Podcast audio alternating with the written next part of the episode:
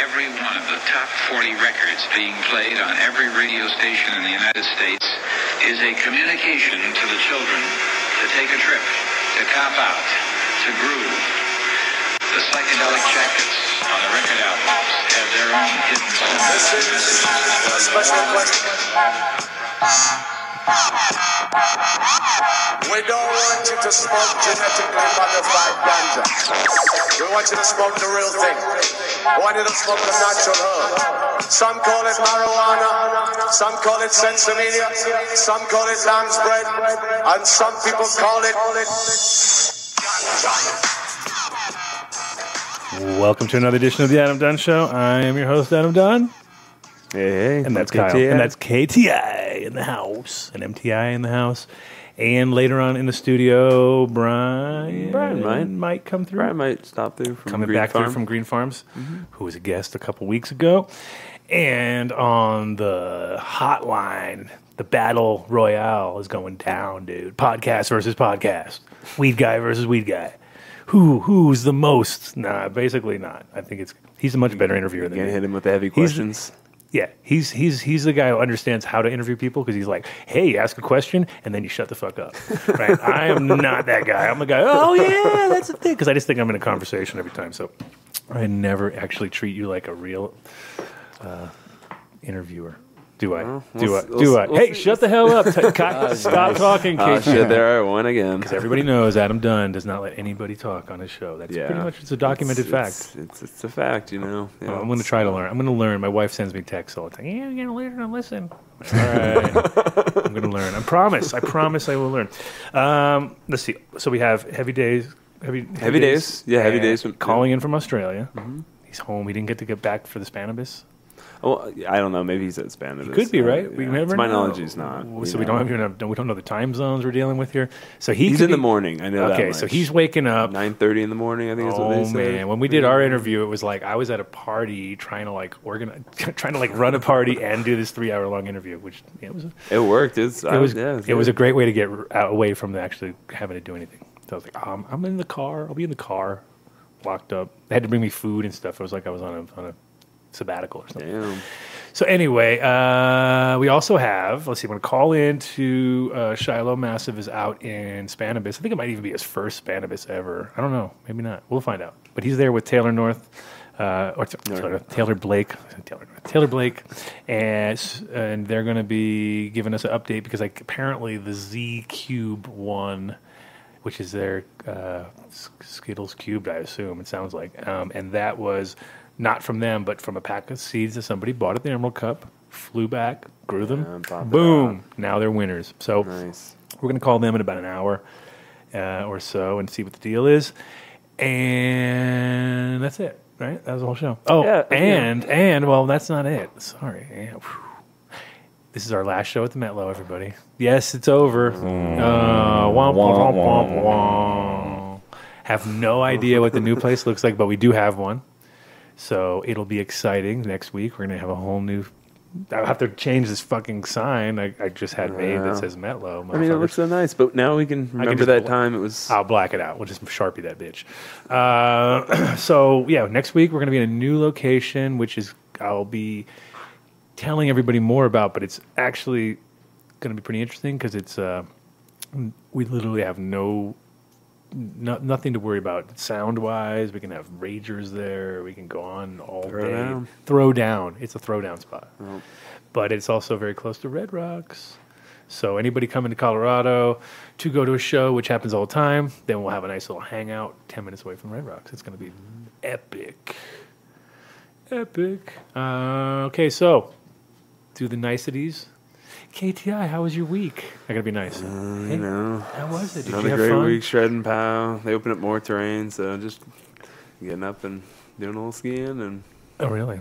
Well, Well, I'm actually gonna go up to Aspen this weekend, so Nice. I don't know if I'll actually touch a ski or anything like that, but we'll see. yeah. Have you have you skied before? Yeah, You Yeah. skied before? yeah, Okay. yeah. It's been a long time. Yeah. I mean, I was doing one of these. yeah, yeah. Yeah, I was not. A, I was not a kind of guy. I was more of a eh, eh, make it down the hill alive. I was an East Coast kid. We don't have very good conditions, so we didn't like no powder. icy. super icy, especially if you're on the wrong side of the mountain. I, I realized that quickly. I was like, oh, this is all good. And then you get to the dark side, and it's all straight up ice.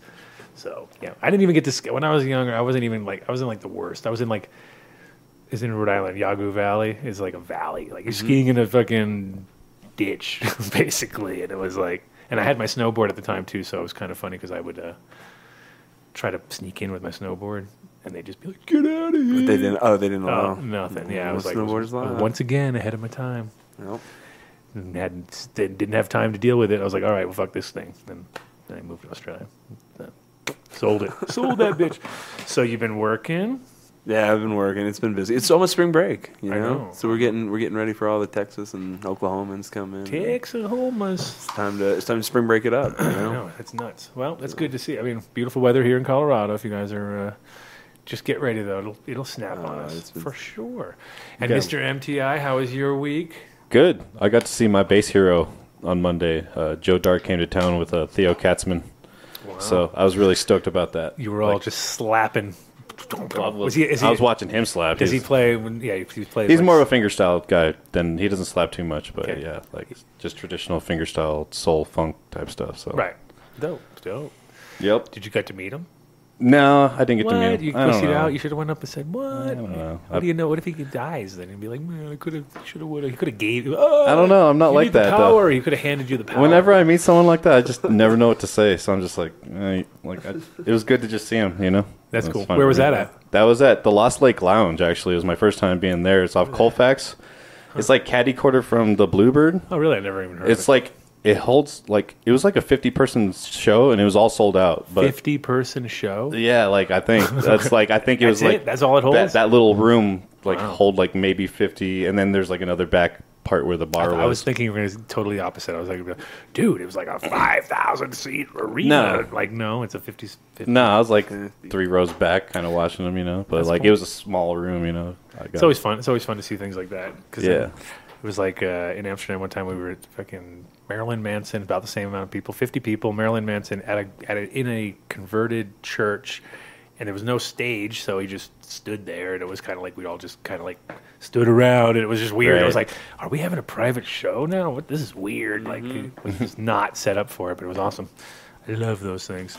Uh, I heard something weird about the fucking 420. Did you see that? Where there's no smoking at the 420 rally this year? I uh, don't doubt. Um, I don't doubt it. Hmm. I mean, obviously there will be smoking. Yeah, I mean, it's but- like one of those. No, you cannot smoke at the rally. Is that a 420 rally?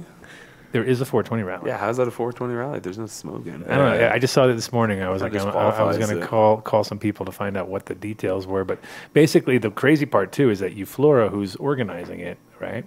Mm-hmm. They could lose their license if everybody starts smoking. So hey, start smoking. Everybody. It's a fucking crappy place. Wow. I Anyway. would say it's like an edibles Oh, God, company yeah. behind I this or there once. something. Just- Yeah, everybody now. One, two, three. Take a bite. It's like that is not the same thing as a big smoke out, right? It's like a big eat out. Eat out. I don't know. That Yeah. sounds weird, but Edibles are good. eat out. I don't know about that. Yeah, um, it's, a funny. yeah mass the the most amount of people eating edibles at the same time. This doesn't quite have the same impact, does it? Or one of the vape pen companies. maybe. Terrible visuals. So, like just not happening. The optics there are just not good. So that was kind of weird. But that's a sign of the times right there. It's like the same as, you know, New York and their whole like, yeah, we're we get, we're gonna go medical, but there's no smoking. You're like, oh. have you heard anything about the? Uh, was it the coffee joint? The since one that I was telling you up? about? Yeah, because they opened up the other week. no, it's not. I don't, it's not the I don't same think it's people that open. it was not the people that I was thinking. Because the people that I'm talking about, they're on South Broadway. Okay. The other one that actually got the license, where was that? At? It was a different location. I don't know. I'll look it up. look it up. Um, but they didn't seem like they were the same group. So Right. it's mutual. A lot of people getting things same time. What? The future. What will the future hold for for consuming cannabis in Colorado? It's like it's getting harder and harder. I have It's like when Native a Native Hotel opened up, same thing. Like you, it was like, yeah, and everybody's gonna be smoking hotel, and then all of a sudden you get there, and they're like, the first thing they do is they hand you a piece of paper that says, absolutely no smoking on the premises, and sign this piece of paper that proves that you know that there's no smoking on the. I was like, what? My goodness. Or And then you- 420 friendly. Just So this one here. is uh, 1130 Yuma Court, Denver. Now that sounds like a classic address that I would expect a club to be at, where it's like, where the fuck is that? 1130 Yuma. So it looks like it's like, Industrial wasteland, yeah, pretty much. yeah, it's right off the Platte. Uh, let's see here, in between. It's right off of Federal and Sixth, basically. Yeah, yeah, that's pretty gross. that's like one of the grossest areas of the whole entire city. That's interesting. Isn't that where Dirty Dan's or whatever, all those nasty strip bars and stuff are all up Oh, there? yeah, it's like, far away from Oh, school yeah. zones. It's got to be far. like you know, it's got to be far away. Oh well, to be expected. To be Yep. expected.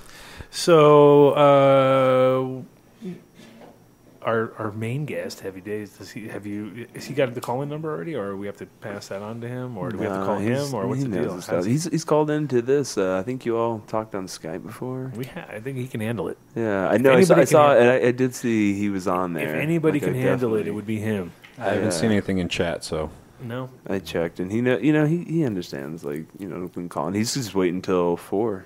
Oh, is that what Phone time he's calling? yeah. Oh, okay. I didn't know we had a time set. That's what I was wondering. So, uh, yeah. Oh, I told you guys I got some hate mail. Hate mail. Hate mail. hate mail. Hate mail. Oh yeah, No Adam Dunn. Adam Dunn show. Hate mail. I don't it's- believe it's, it. It's happening, bro. Is it the Satifer? Uh, Actually, it wasn't the seals? show. It was for the seeds. It was uh, somebody was complaining that they packed. They tried to sprout five packs of my seeds and had zero germination. So, oh well, there goes that story. I thought that was one of the characteristic traits. Yeah, right. Zero, zero germination. Yo, yo, yo! Welcome to Adam Dunn Show. Is that our boy or who's this? Yo. Hello. Can Hey, hey. Oh, Oh, there he is. What's going on? Not a lot. How you guys doing? Good, good. We were just wondering. I, I just asked if we had a call in time, and apparently we do. Right now, here it is. How are you doing, my friend? I took the hint. you waking up, or it's early, right? It's coffee time for you now. yeah, I just finished it. I'm good to go. Good. I got my coffee in hand too, even though it's not officially coffee time. It's it al- it's, It's always, coffee coffee time. time Once I quit you. drinking, it's always, Always. coffee time, right? Nope. Well, welcome to my show. It's all my rules now. You know that, right? We can't. We can't. No, none of your rules apply. no, I'm just kidding.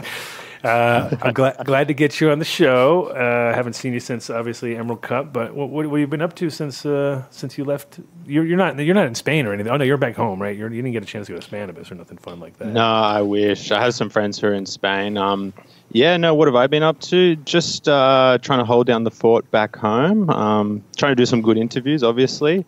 Um, but yeah, gearing up to try to do a bit of a seed release and Really? um, see where that goes. Oh man, now we are now we're dancing. Now we're in the dance. oh, seed release, huh? So now you get to go on shows like this and talk about. So I get to ask you the same questions, pretty much. I know, I know your whole, I know your whole question line. Is, so I'm ready wait, to be drilled. We need some music. We need some soft music in the background because you know that's the only way to get this thing rolling. Twinkle. Set the mood. The Set the mood. birds Twink- chirping. All right, so twinkle, chirping birds. You got chir- just imagine They're chirping birds and twinkle No. sounds. No, Okay. no, I'm not serious. Of course not. I'm never serious. Um, well, how did you get into cannabis? I'll just be quiet now and listen to you for an hour. no, but tell us how you did, because I mean, obviously, uh, when people think of podcasters, they don't. Doesn't always mean you know what you're talking. It doesn't always mean you're in doing what you're doing. I mean, like, you could just be uh, infatuated with growers, but it's, apparently you've been rocking and rolling for a while. So, give us a little background on what you've been, how you got started.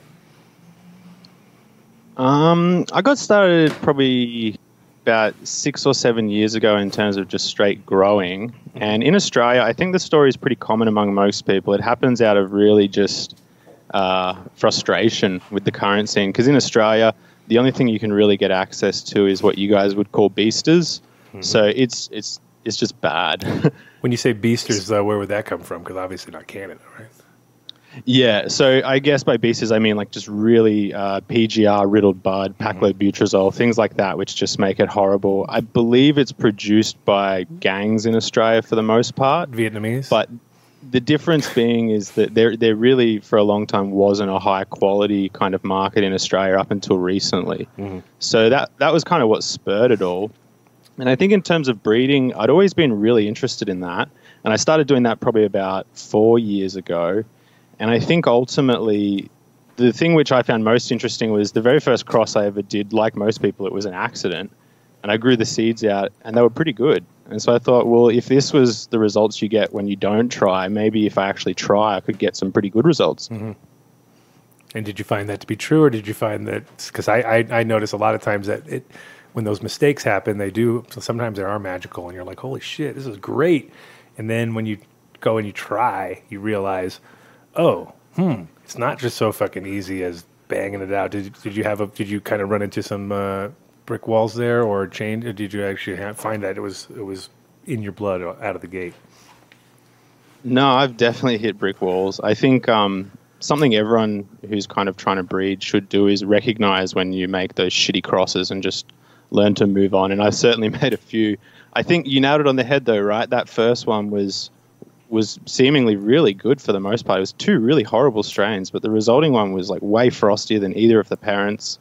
And I think in a way that was what made me think like, ah, you really can work with something here, you know, and make it better. So there, there's been a few duds, and I've moved on from them. Um, but for the most part, I think you just look for the winners and, and keep working with that, run with it. Yeah, well, well I think you also um, touched on something there, which is the problem a lot of times is that people take like super, super stellar strains and they're trying to bring it to the next level. And the problem is, is that there's so many recessive things that they don't know about that that plant may have.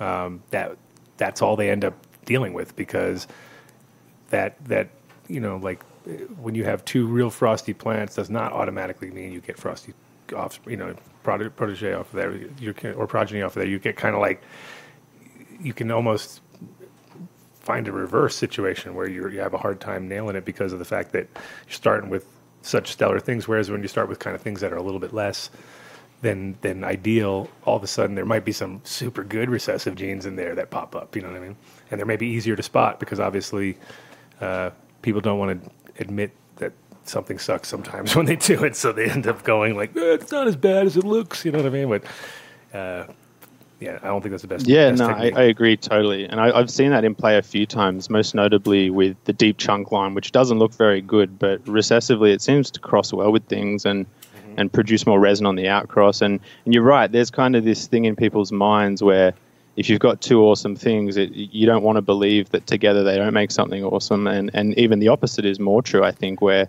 people don't want to leave, believe that two kind of less than desirable things could make something really good.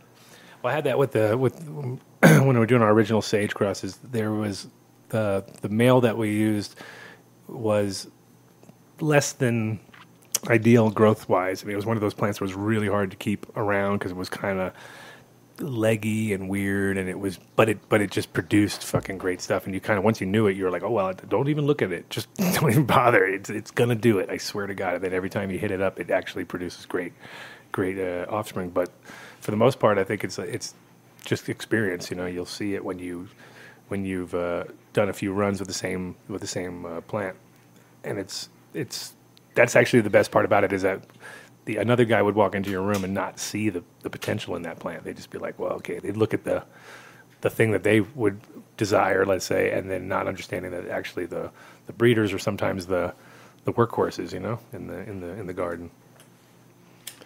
Do you have yeah, a, without a doubt. do you have an outlet in Australia for your for, or you have uh, as far as for your seeds? Do you have a lot of people growing them out or Yeah, yeah. There's a there's a guy online who's a really good reputable seed vendor. His name's Nimbin Seed Vault. I'd recommend him to anyone in Australia. He sells a few good Australian breeders actually. Um, and there's also going to be Hetty's Gardens in the states, who's going to be my outlet there for the moment. Um, there was a. There used to be a uh, a hemp store in Nimbin. Do you know? Do you know the one I'm talking about? That was right on the water, right, right on the river there. Yeah, yeah, for sure. Nimbin's changed a lot in the recent years, but I mean, the vibe's still generally the do you, same. It's do you remember very, the Do you remember the owner's name? Because he used to live in Amsterdam, and I'm trying to remember his name. He was uh, No, I don't. But I got a friend who I think is good friends with him. because he had 'cause he wasn't Australian himself. His wife was. They moved down there. and They opened up a hemp store in Nimbin, and he had a shop in, in Amsterdam. Yeah, I can't remember. I'll, I'll remember it at some point. But he, uh, the guy he had a really cool organic uh, shop, like food, like a place to do organic food in Amsterdam. And it was like one of those deals when he left town. It was like, no, don't leave, because he was like the only guy at the time. Because I mean, this is in the late '90s, uh, early 2000s when Yeah. there I can believe that. very little choice of good food there, you know, at that time.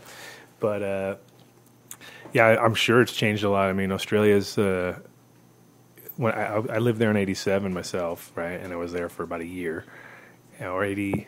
Yeah, eight. What was the bicentennial? Was '88, right?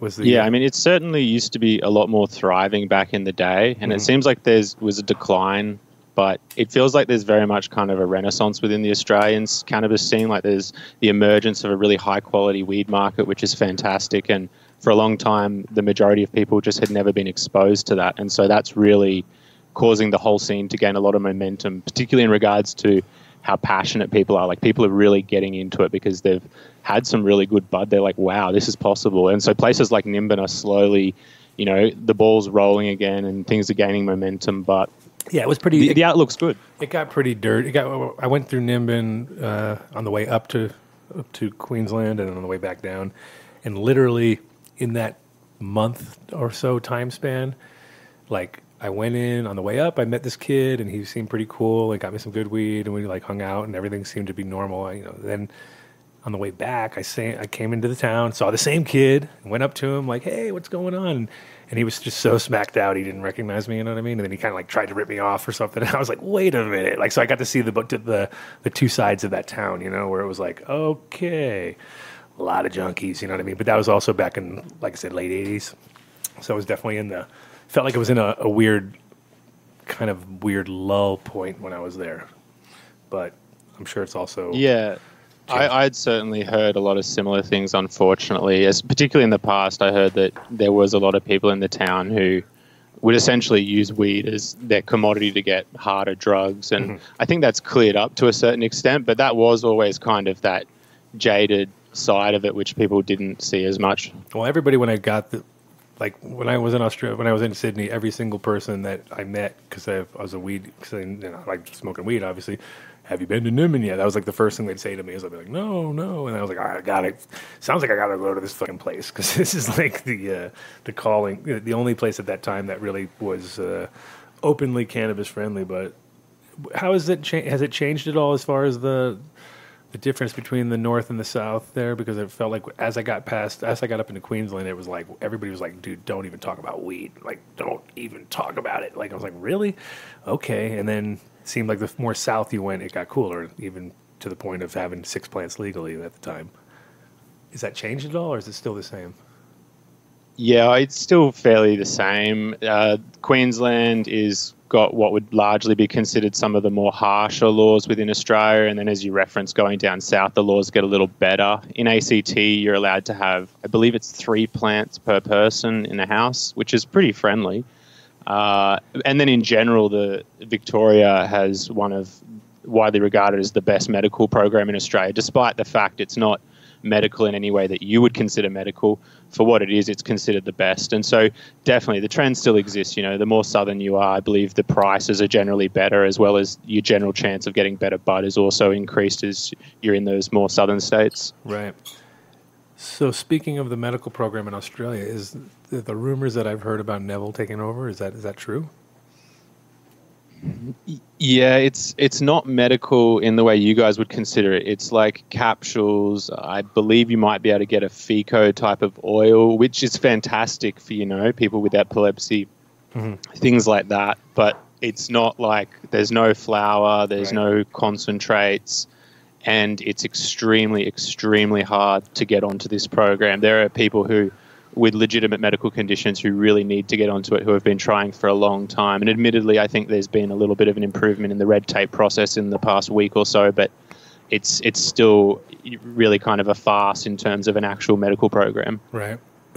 have you? Uh, but but but you have heard that he's actually going to be in charge, in like kind of running the whole, running the genetics part. I guess I, I would assume. Sorry, what was that? And you have heard about Neville though, actually kind of resurfacing and working with that program. Yeah, I think so. Yeah, and that's all I've kind of heard rumors, but I've, I haven't really heard the solid. And actually, uh, our our buddy Rob Clarke and my friend Mo were down in Tasmania recently, looking at some other stuff down there too. So, seems like you know it's it's inevitable. I mean, it's going to cover the world. We already know that, right? I mean, it's not like any corner of this you know, the world will really be totally. Uh, not touched by this whole thing. I believe, you know, but it's uh, it's it's funny how it's it's really hard to change gears. You know what I mean? It's like New Zealand's always been very cool. Australia's always been a little bit uptight. It seems like for the, uh, comparatively. And then, of Yeah, course, in I- New Zealand, you have North Island and South Island vibe too, so it's even more more different there. Yeah, I think you're definitely correct in that it's just it's it's spreading, and and the system we have now will hopefully lead to something better. And and you were bang on about the New Zealand comment. A lot of New Zealand people who I meet, a lot of New Zealanders that live in Australia, and they all whinge about how much better the weed scene is over there. Yeah, I mean, I, I I didn't get to go very long. I was there for maybe a week or two, but it really felt the difference. Like I felt like the locals had, of course, they have uh, that politician there that's been in forever. Um, so once you got a dreadlock in your, your main main government body, there you know you you know you're onto something. There, it's like okay, uh, I feel like that's going. So um, with this podcast that you've been doing, have. Uh, how is how is I mean because we we just throw our shit together. We don't you know we don't plan barely. You're like a long. What we did with you is probably one of our longer plans, right? A week, Well, it two weeks? Yeah, you know. But uh, you, I listened to your show and I realized like okay, we have a lot of crossover, same sort of guests, but but you you definitely have a different approach, which I love. Uh, who out of all the sh- shows that you've done, who's been like your favorite uh, breeder? To, besides me, of course. I mean, I'm not gonna. I mean, I know that that would obviously be the one, but no. Who, uh, honestly though, who would be the your favorite uh, breeder that you ever talked to, or surprise in a way that you didn't expect it, more or less? You know, not just like somebody that you're a big fan of, but more or less like what surprised you or stands out. Yeah, so for me, it was really, and I think it probably always will be the Skunk VA story, which was episode number two. And I think mostly the reason for that is he just seems to be a genuinely really good storyteller, and his his narrative he had a narrative to the whole thing. You know, it wasn't like a lot of the interviews can. I try to kind of lead it so that there's a bit of like a narrative, but he really had a story he was telling, and, and he's told it phenomenally, in my opinion. Yeah, and we had him actually on a do a panel recent where he had a we're go do a couple panels, but then he had his own uh, uh, spot at the last Indo, and it was like pretty awesome to to hear how it, it's because of, when it comes from experience, it's a lot easier to to grasp than it does when it comes from like a textbook or from a. "Mm, I've heard actually that this was the way to do it. Now, like you can just tell that it's all through experience, and I think that's what sort of grabs you in a way and makes you also believe like understand it really easily like oh okay makes sense Yeah, totally. And just so you know, your episode is legit my second favorite. I think it's really good. I love I love the opening story. i figured so yeah it was funny because i was like uh, it was i listened to it recently and i was just like yeah this i'm definitely uh exposing myself there a little bit which is funny you know? But uh yeah and then uh w- with uh with like uh traveling and stuff do you plan on coming over to the states anymore or are you, you're gonna be hitting up more events like you did this year because that's i'm sure uh, quite expensive for you to you can't just jump on a plane and come over anytime so it must take a little bit are you gonna come back for the Yeah. emerald cup at least well, that's what I guess I got to ask you guys. Like, what's the deal with the Emerald Cup? If it's on, I'd love to come. I'm, Oh, it's on. just It's everyone on. seems to be giving differing opinions about whether it's actually going to be on, so to speak. it's 100% on and i'm actually going to have taylor blake on the show in a little while so we can ask her and then we'll get the, the triple confirmation um, that her dad is definitely rolling through with it but yeah i don't i don't they, they did so good this year like you know that the meetings after Yeah. they they sat down with the local municipality and stuff and they just were like yeah zero issues you know i think the only issues they had in the last couple years was like and it's funny too because Mitch is probably one of those guys. They basically had a lot of complaints about really stoned people who lost their cars and were like wandering the streets in these little neighborhoods. And Mitch basically like took a bunch Yeah, of mushrooms and that lost his car. Remember that? That was Oh, like- I was there. Yeah. Oh, I know you were. Was, you like, were trying to find. Yeah, it was hours. It was hours. Like, so it was like that was their Uh-huh. biggest complaint. I'm like, wow, that's pretty good. If you have that many people, and your biggest complaint is that there's people that are just so high they can't find their cars, that's pretty good. Well, it's in the it's in the tow lot. That's where it's at. Yeah, so it's definitely happening. So we, we, you might as well start planning now and get those get those cheap tickets. Um, Yeah, no, it's great. did you pick up any? It was genet- noticeably. You picked up some I'm sorry. genetics. Well, I'm not gonna I'm not gonna incriminate you, but did you uh, or did you uh, inquire about any genetics while you were there? Uh, when did you actually get anything uh, from, from yeah, the World That most was- definitely. I, I like to fill my little rucksack full of gifts to bring back here, and generally I, I try to get into them. But I've been a little sloppy this year, and I only actually got said rucksack not long ago, so it Oh, took really? me a little bit. okay. But so- um, before I forget, I wanted to ask you a quick question. Change Oh, over I knew this was going to happen. I knew this. I knew this interview was going to get twisted around at a certain point. I was like, well, just let them. Yeah, no. I, I saw a friend recently with the uh, the Jasmine Cat Piss Sage crosses. Have you finished those? Yeah, we did. Uh, I released six. Uh, I released six of the. Oh, actually, no. The Jasmines. I haven't released those yet. Sorry. Um, I, the thing is, I kind of got stuck at a at, at a at a at a situation where we, you know, we got I lost my farm, and everything that was in seed form kind of just was stopped at that point. So I didn't really want to go further because my original plan was to release a kind of a whole spectrum at one time, you know, and then I didn't really want to like piece it out. And so then all of a sudden got kind of cut off literally at the knees halfway through. So I haven't released it to the public, but I have given out a bunch of them, obviously. Did you get to see product or you saw just somebody had a pack or? Yeah, I just saw someone had the seeds, and I was just thinking, damn, those are some high value seeds in my opinion. Yeah, I mean, it's I mean, amazing. It's funny too because I found a um, after the raid, like a couple weeks later, uh, we went, went out and I was cleaning up, and there was uh, a couple sprouts growing at the bottom of. So, I, so again, not 100 percent sure, but the last round that was in there was was the jasmine cat piss stuff that they uh, that they took out, and uh, this thing just grew like such a beast. It's like one of those things where if you're into like gargantuan growth, like as far as leaf and and and stem, and just like just ridiculous, like stems as wide as they are at the bottom as they are at the top, kind of stuff. It's like that's what that thing just Wow. carried. So it has this like such vigor in it, and uh, I mean the thing is that because now everybody's a little bit more open to something besides OG flavors, I think it has a chance because it's definitely leans. It's it's it's a sweet kind of syrupy kind of sweetness to it, you know, and it's uh, so it's a couple years ago people would have just dismissed it and ah, it's it's not OG. It's it's too fruity. But actually, now that Jungle Boys and all these people are fruiting up the entire world, like everybody's into fruity this and fruity that, which I'm like, wait a minute, didn't we like not like this a little while ago? Weren't we all in like we kind of all agreed we were over it, like at a certain point, and then all of a sudden it's like, boom, got flipped. So, uh, you know, and, and everybody enjoys a good.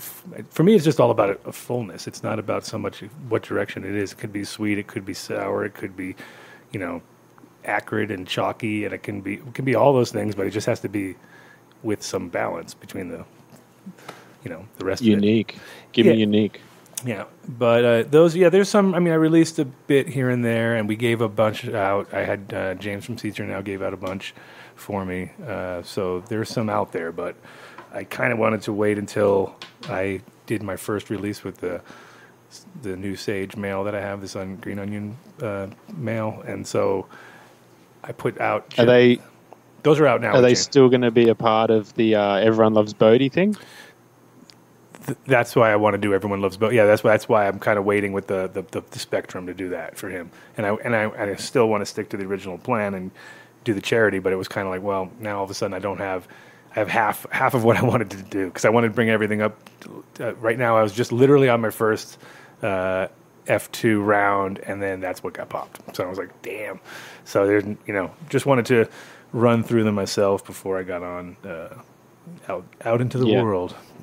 So uh, with with uh, with the change in the kind of policies of of uh, like medical and stuff, there is there is there legal seed sales or is it strictly kind of underground and Instagram and So it it's looking good. Basically, I, I don't want to give a definite ruling because I just don't know to be honest. But there's been one guy who's been selling seeds for a few years now, pretty openly, and it seems as though he hasn't really gotten any trouble for it. And recently, I had a friend who even had a package intercepted by customs. He had the balls to call them up and argue with them on the phone that it was hemp seed, and he demanded it be delivered. And basically, because hemp seed's just recently been legalized, you can eat it in Australia now. So you kind of got an argument to have seed. Sure. And so basically, they ended up meeting him halfway, so to speak. They returned to sender, and he just kind of promptly got it sent back and it made it through. So in a way, kind of feels like things are getting more legal in a way of having seed. Yeah, that's an interesting uh, way of doing it right there because, I mean, Australia. That's one of the things when I lived down there. I realized, like, man, this you are on a fucking island, and they treat it that way. So, just the fact that they would, you know, even not just um, automatically destroy it because of the agricultural sort of impact of everything over there. That's the one thing that I realized when I first landed there, and they started spraying the cabins with insecticide, and I was like, "What's going on?" And they're like, "Oh yeah, it's got to be you know, like just oh shit, okay, now we're oh we're on an island where they're really fucking worried about invasive species and things like that." But um, so I would think all agriculturally based things would just kind of fall under that that line, and I mean, I, Yeah.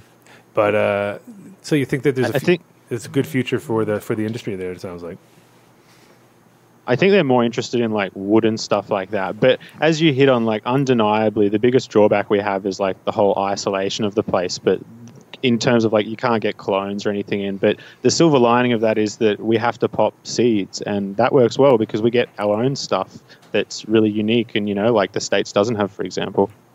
Well, yeah. What about some of the um, the gigantic uh, Australian plants that are kind of out there? You know, notoriously uh, fabled eighteen footers and things. Have you uh, have you have those been sort of isolated by anybody, or because I I have seen some humongous plants there. I was amazed. I was like, holy shit, these things are at least No, 50 I've never, I've never grown them. I've. You, it's one of those things where you always meet someone who says they've grown Mullumbimby Madness or something like that, which is Mhm. generally the strain people are referring to with those Mhm. big seeds, uh, big plants. Sorry, Yeah. and I'm skeptical as to. Um, I, I've got some seeds. I'm skeptical as to whether they're true in terms of being actual Mullumbimby madness. But I've got a friend who thinks he's got some real ones, and I think it's one of those things where you have to have a lot of space to do it because obviously it's very you know it sticks out. hmm Yeah, no, I have a guy who who gave two and me some seeds, uh, some of those. He had a bunch of land races that he gave to recently, and I, we got some of those Australian ones in there. And it's the same thing. I'm like, actually, I had sprouted, and shit, that was one of the ones that. And now that I'm thinking about it, I was like, oh yeah, those are, those were taken in the raid too, because I remember I was like, I don't know why I sprouted these things, but I'm doing it. You know what I mean? And they were like they were growing faster than anything in, in veg. So I was like, yeah, these things are going to be monsters. So I was already contemplating where I was going to grow them in the first place, but unfortunately, those got taken too. So, story of our lives, right? You know, it's like, uh, Yeah, crazy long flowering time as well. yeah, exactly. And uh, I mean, the when, when I was living there too, I noticed. I mean, there was a lot of Thai influence, obviously, because of being in the proximity, um, and I felt like there wasn't that much. I mean, there really wasn't that much quality in the late '80s. It was really very limited what I could find. Uh, I used to end up going to literally King's Cross and buying foils. You know what I mean? That's how sad it was. Those were the sad days of because it was definitely like not as easy to find proper weed. Um, and the best weed I could find always was like usually some sort of Thai import, which was probably Laotian to begin with. Is there still a lot of uh, you still get a lot of stuff like that, like Laotian weed and things? Or can you?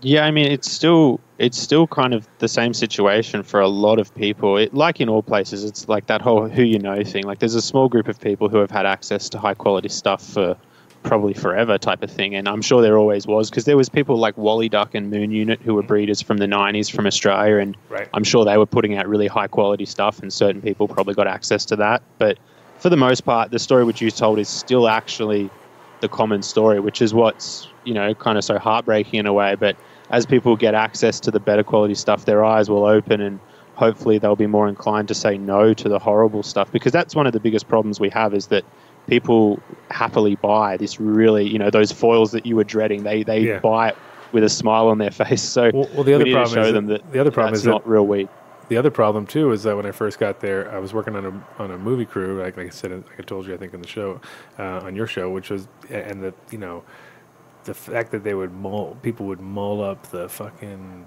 bong hits. I was like, oh my god, like you're killing me now. You know I mean? Like some tobacco, heavy, basically, not even like a little tobacco, but like 50-50, if not more, uh, and doing bong hits and little plastic Pyrex bongs. You know, I was like, man, there's something not healthy about this right here, you know. But uh, yeah, I think the culture there was, you know, a little, a little. There was a little twist there going on with that, especially with the idea that you're you're going to stretch it out more. We still got him.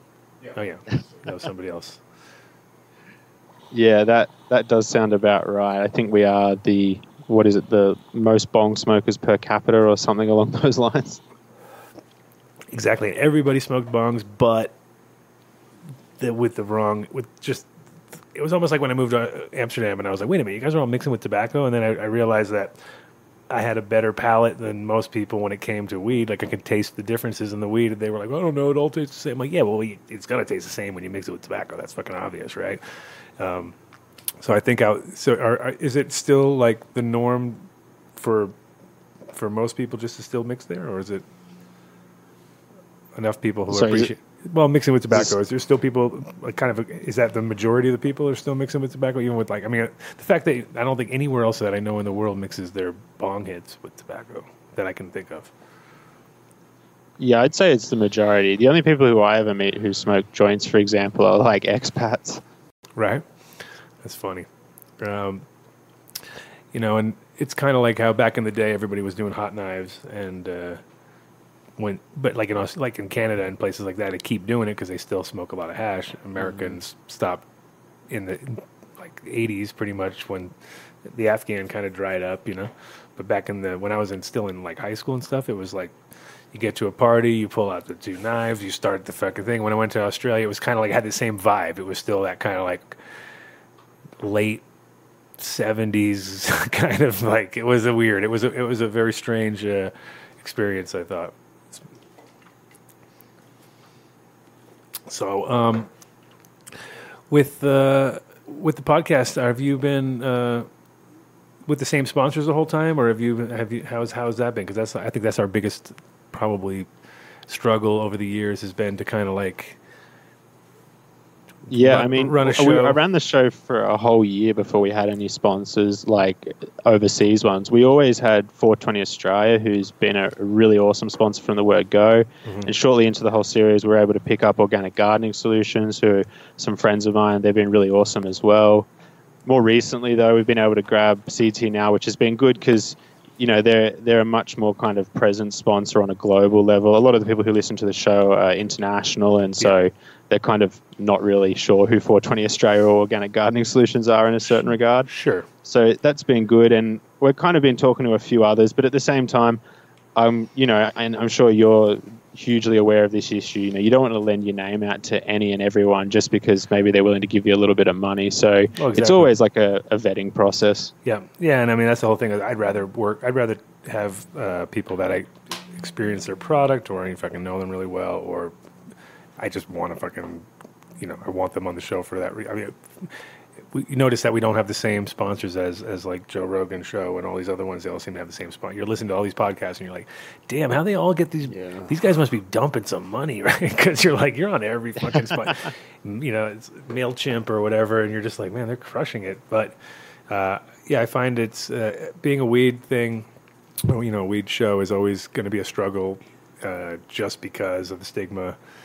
And it is funny whenever I meet somebody and they're like, "Oh, you do a podcast? What's it about?" And I'll just be like, "There's always that slight hesitation, and it's like weed, you know, like so obvious in a sense. It's like you know, nothing more than that. They're like, "Yeah, weed. That's it." I was like, "Yeah, but it covers so many facets." And then uh, you know, of course, for us, the the you know the breeders is is a huge part of it all.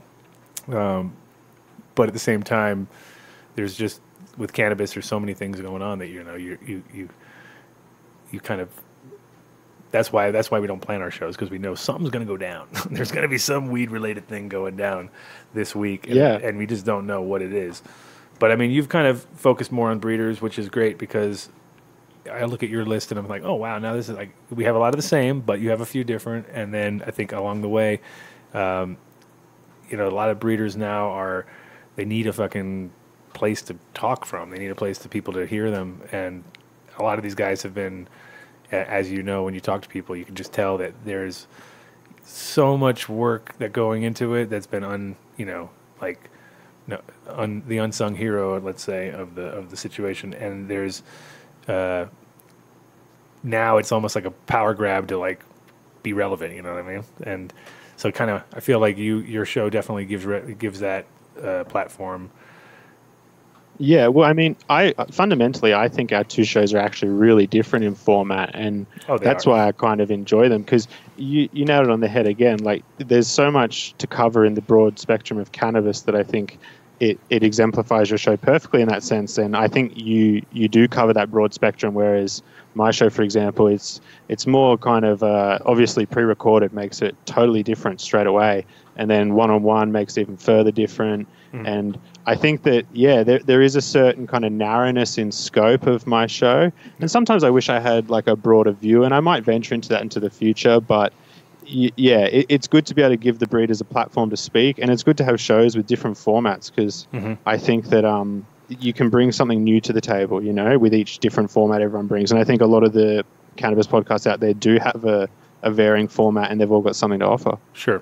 Yeah, I- I definitely think like when I listen to yours, I'm always like, okay, there's this like you were trying to do before. There's a little direction going on. Oh, he's pulling it together. He's keeping it rolling. And with mine, it's like I mean, I'm all over the place half the time. But I but I will pull some gems out every so often where I'm like, oh shit, glad I, I didn't even think that was gonna. And for me, that's the, the the best part of it is like to not have the pre pre thought out and pre thought out a little bit, but not so much the there's no no tight formula, and then on top of that, um, you know, it's like with guests, I obviously try to bring in the, the most interesting guests like yourself, but you know, I like to bring in guests that uh, you know have you know a, a, a connection between us already in this weird sense, just because it, I feel like it flows a little nicer, and and I'm not out to like heavily investigate people. You know, back when I had Mitch on the show, we could play a little more tag team, and it was a little different. Um, and some people, I'm sure, missed that because Mitch was a fucking awesome interviewer. That's why that's why the show was so easy because I could just sit back and throw my two cents in every so often. But what's been weird is that I've had to like kind of like, oh, that's okay now. That's why I, I do exactly what I'm doing right now and talk over my guests all the time because I'm like, oh shit, what am I gonna do? And whereas you got it, and then by not being pre-recorded, uh, you know, I think it's it's it makes it where it's. I talk to some people and they're like, I can't believe I can't believe you do this, and I'm like, no, it's actually easier that it's not pre-recorded because the minute I try to edit something. I'd have a hard time editing myself because I'm a fucking ramble Yeah, well, it's just like it's just free flowing and like a conversation, right?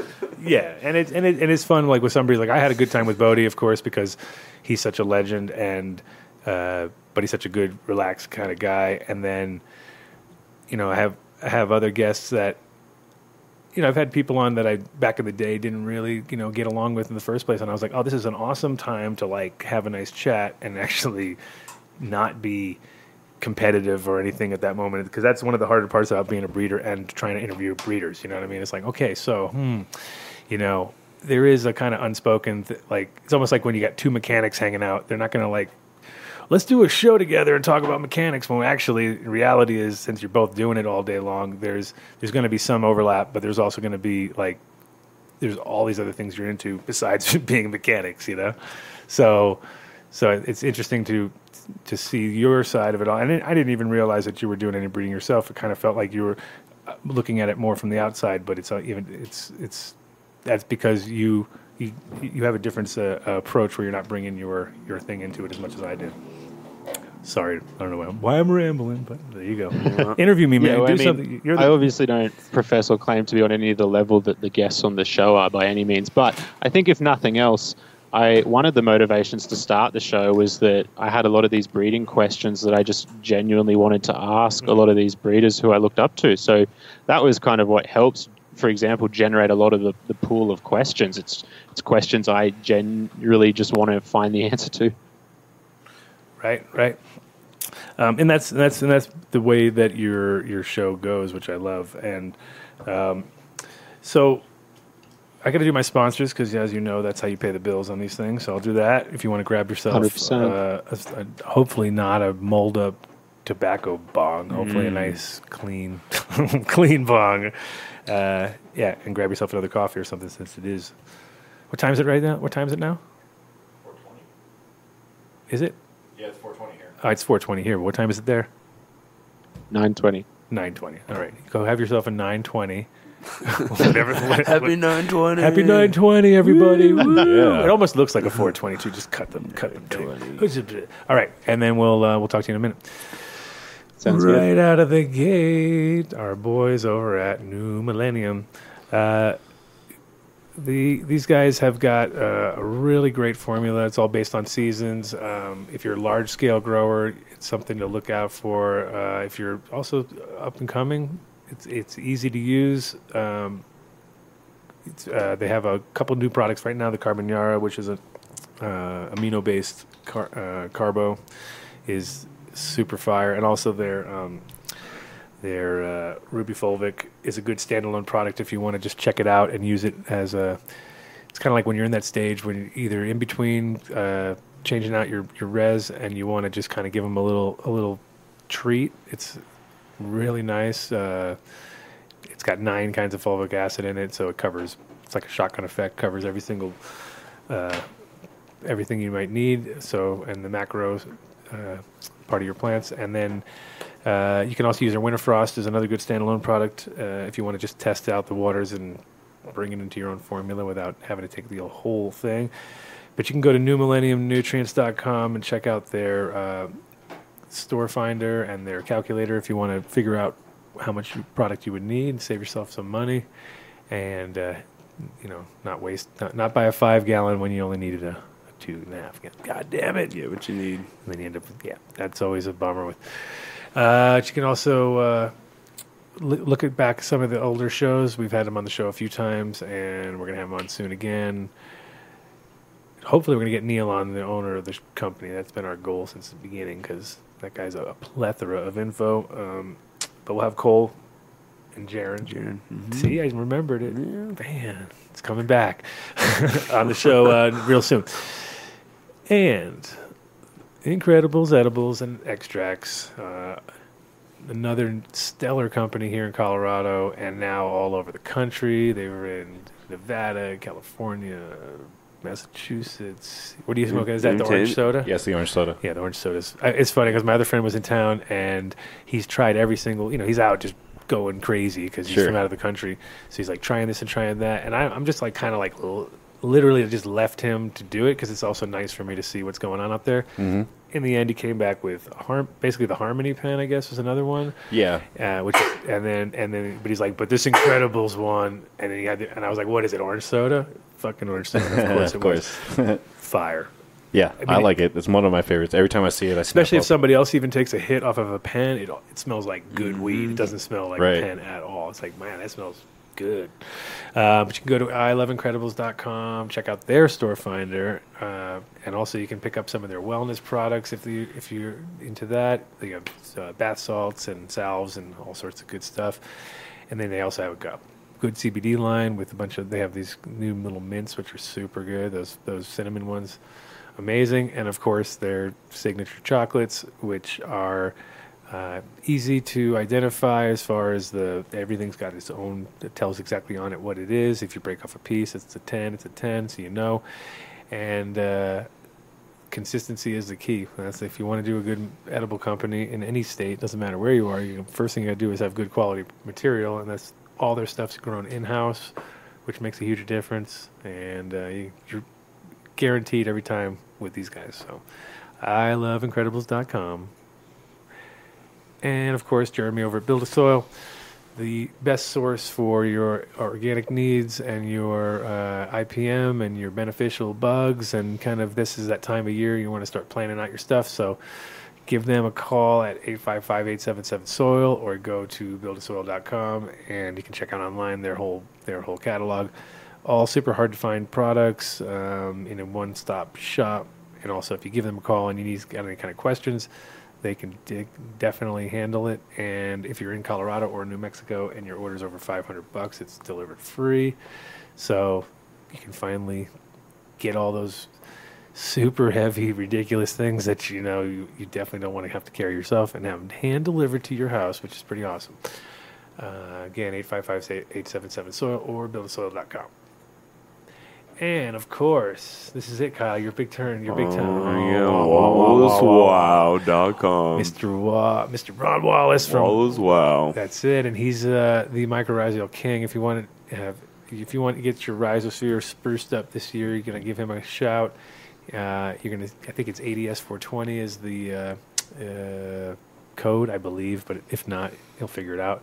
Because Ron is the man, and he's also he just retired from his job uh, over at the Quinnesset Country Club, and now he is full time Wow master, Mr. Ron Wallace, all day, every day, wowing it up it up. and I got it, and I did get the I did get the um, uh, logo on the website, so it's, everything's official now. It only took me forever. It took me four months to put it up, but it's okay. You know, things we, we were planning on sticking around for a while. We had to build that rhizosphere slowly, slowly move, moving. It was like moving osmosis through the thing. Uh, but you can go contact him if you have any kind of. I mean, it doesn't have to be cannabis. I mean, obviously, if you have a, if you're into pumpkins, he is your man. That is the Or squashkins. or squashkins or just squash or even tomatoes. I pretty pretty much anything that grows out of the ground. You want to call this guy and get uh, his products, especially his mycorrhizal products. Those are his number one things. And again, uh, four ADS four twenty, I believe, is the code. And if it isn't, it is now. Sweet. Sweet. and of course, the greatest sponsor in the world, who not only sponsors our show but sponsors the podcast too. So he is the man. James over at seedsherenow.com, uh, best of American breeders, and he's creeping into those international breeders. I noticed recently, though. I'm like, it's not all American. huh? What's going on here? Are these guys American? kind of. But anyway, he's got whatever breeders he does have. They have all uh, been vetted extensively. And uh, we're we're all in a great camp with him because he guarantees all of our seeds. So we have any issues with anything along the way, if we, you know, Germination rates. Even ger- can, you can help out with like shitty germination he could have rates. ha- he could have helped out that That's guy good. with his shitty Yeah. germination rates that I was trying to That's tell the story in the beginning, uh, but he didn't because he didn't answer my call when I said, "Where did you get him? Did you get him at Seeds Here Now?" And he I got no answer, so therefore he probably didn't. So not guaranteed. Mm. But if you call, if you do get anything with them, and you have any issues, just contact them. They'll they'll make it right. And you can also go to seedaholics.com if you want to check out their auction site, which is great because you'll have lost packs, last packs, all sorts of things like that. Um, also, charities that are, when you do a charity through that site, you're going to guarantee that 100% of all proceeds go to that charity. So that's a good, a good feeling thing when you know uh, you're helping out people, and they're even helping you out along the way too. Because 500 bucks for a pack of seeds is nothing when it goes to the right cause, and usually you're just giving 500 bucks anyway. Now you're actually getting something that could change your life and all those around you. Uh, but go to seedsherenow.com, seedaholics.com, check them out. And if James Bean wants to give us a call, he can call in and say what up because he's the one that hooked us up actually back in the day. So, you know, he's always working, that guy. Mm-hmm. Always working. All right, there you go. But that was it. That was our sponsors. Whew. That's the hardest part of the job, isn't it? Well, you know, you do pre-recorded, don't you? Do pre-recorded? All right. Bong hits. Mm, yeah, he's probably going to grab a bong. He's probably getting the tobacco. That tobacco is kicking He's in. getting the tobacco. I heard him a second ago. I heard him a second. Packing that up. It's all right. I'm back. Sorry. there he is. Okay, I was just like, wow, he was there. I heard him snickering, but now he's gone. I, No, I was I just saying. turned my mic down to exhale. Oh, that's fine. so you did hear what I was saying about James being the man, of course, right? So. He's the new face of cannabis isn't it? Oh yeah, did you see him on that Isn't that cover? how the, that the new face of cannabis. Mhm. That was good. That was pretty funny. Uh, Dope. but James is a good sponsor to have, isn't he? Yeah, one of the best without a doubt. He really does constantly work and he puts in the extra mile. Well, that's the thing. He's always think, like like like I said. He connected us together to do our show, to do your show, which was great. And uh, you know that was that was him. I think that was him trying to help to make my show better by listening to other shows. And he goes, "Man, this guy's really good." And I was like, "Oh, you're trying to say? What are you trying to say? You're trying to say that I suck? Pretty much is what you're saying? Yes, it kind There's of competition. Kinda. This guy's got he's got more skills than you. And I was like, I know. uh, but no, like I said, he definitely links up the people, which is part of this business. You know, is uh, I think the weed industry has always been such an underground thing that's always been kind of like, you know, the unspoken unspoken rules and things like that that we all kind of follow. Uh, and nowadays, there's a lot more, a lot less loyalty, I believe. You know, I mean, it seems like everybody's a little bit more Instagram famous before they're uh, build a reputation like we used to, which was you had to actually smoke the weed. You know what I mean? So like I think that's one of the kind of like. Do you notice how these trends are just? What do you think about it? Do you? do you- I don't. I'm I'm actually not a big fan of the whole Instagram cannabis phenomenon that's hit, kicking off right now because I feel like it's it's kind of uh, very. Uh, well, it's just unrealistic. A lot of it, you know what I mean? Because you can take a picture of good weed and it doesn't mean the weed's good, you know. Or picture. Yeah, but I mean, everything's always in waves, right? And everything comes around. Like Calio used to be really big back in the day, and then it fell off, and then we had the resurgence with all the tangies and the like, right? this is true, and that's what's happening now with the fruity stuff. But they don't last. You notice that a lot of these, like it's literally, Yeah. like, it's literally like uh, fashion now, where it used to be a seven-year cycle, and now it's a seven-month cycle, or something. You know what I mean? It's like it's going quickly, and these little mini. Do you do you feel like there is a real resurgence in kind of the real exotic kind of sativas? Because everyone always complains about it, but it feels like it might actually be happening to a slight extent. I think it's always going to be really hard because what I, even myself back in the day I didn't know like I'd be growing these like long ass sativas and not understanding how they needed to grow and kind of ending up with like subpar versions of maybe what it was because I just didn't I, I was like if something was 13 weeks I didn't know what to do you know what I mean? I know I like huh? And then later you start to realize oh yeah you can't you know you can't overfeed it in the beginning or you're just fucked right out of the gate. You got to like ease into it. And then you also got to understand that they don't like a 12-12 cycle you know what i mean? It just doesn't work. So you have to change them you know in the beginning you can go get away with it but at a certain point once you're in flower you really got to drop that hour you know give them that, Yeah. that extra that extra hour which makes a huge difference. And then um, but also those flavors like like colombian and stuff has a really weird like a real colombian is very unique and different. That's why i think that those max and those certain colombian crosses got people's attention you know because there's something uniquely different about it. Um, but it's also hard if you don't know it and you're like ooh this tastes really woodsy or you know what i mean? Like out of the gate it's not a it's a very strange flavor. Um, so I think sativas are going to be always a hard one because it's really like it's a takes a palate, or it takes somebody with a little bit more. I wouldn't say sophisticated because maybe it's not that, but definitely more um, able to pick out those little nuances because a lot of those sativas are are strange. you know? Yeah. It feels like there's a there's a trend where breeders are trying to embody some of those unique characteristics of those land races within crosses and, and make them more kind of indoor hybridized. And it's funny you mentioned the Colombian because two really notable examples jump to mind immediately for me, like the Mac from Capulator, Yep. as well as Sophisticated Lady, which has been used by Gromer and Gage Green, a few a few other guys. Both of those got Colombian in it, and they're both kind of ones that are kind of in the limelight at the moment. And I think that mm-hmm. yeah, there there seemingly is this push to to get some of those unique characteristics into modern hybrids, but cut down some of the the long flowering times and some of the other things you mentioned, which just make it so hard. Yeah, and and and it's also, I mean, they're. I find that a lot of those plants are hard to cure properly too. Like they really, you can't take. I mean, you have to actually cure them. You know what I mean? You can't like they don't taste good in the beginning. They taste weird, you know, and then all of a sudden they taste much better six months later. Whereas the opposite for a lot of modern strains, a lot of the polyhybrids and stuff are like really tasty for the beginning, and then uh, like a couple like a month later or two, they're like whatever, kind of lost all their flavor. You notice that? Yeah, oh, totally. I, when I was hanging out with Skunk VA before the Emerald Cup, he was saying to me that Skelly hash plant, in his opinion, doesn't it doesn't really hit anywhere near its prime until about a month cure. And all I could think when he said that was like, I probably would have smoked it all by then, you know. And so th- there's definitely that issue out there. That's that's the classic too. Whenever I have a jar of weed, the last bud is like uniquely better. Like just always like it's because it's the last one, of course. But there's like this thing that you're you slow down finally. Like at first you're just going through it, and then all of a sudden you get down to the very last bud, and you're like, oh wait a minute, this may be how it's supposed to taste actually, and I've just not been able to wait long enough. That seems to be a a continuous problem in my life, where the last bud tastes Yeah.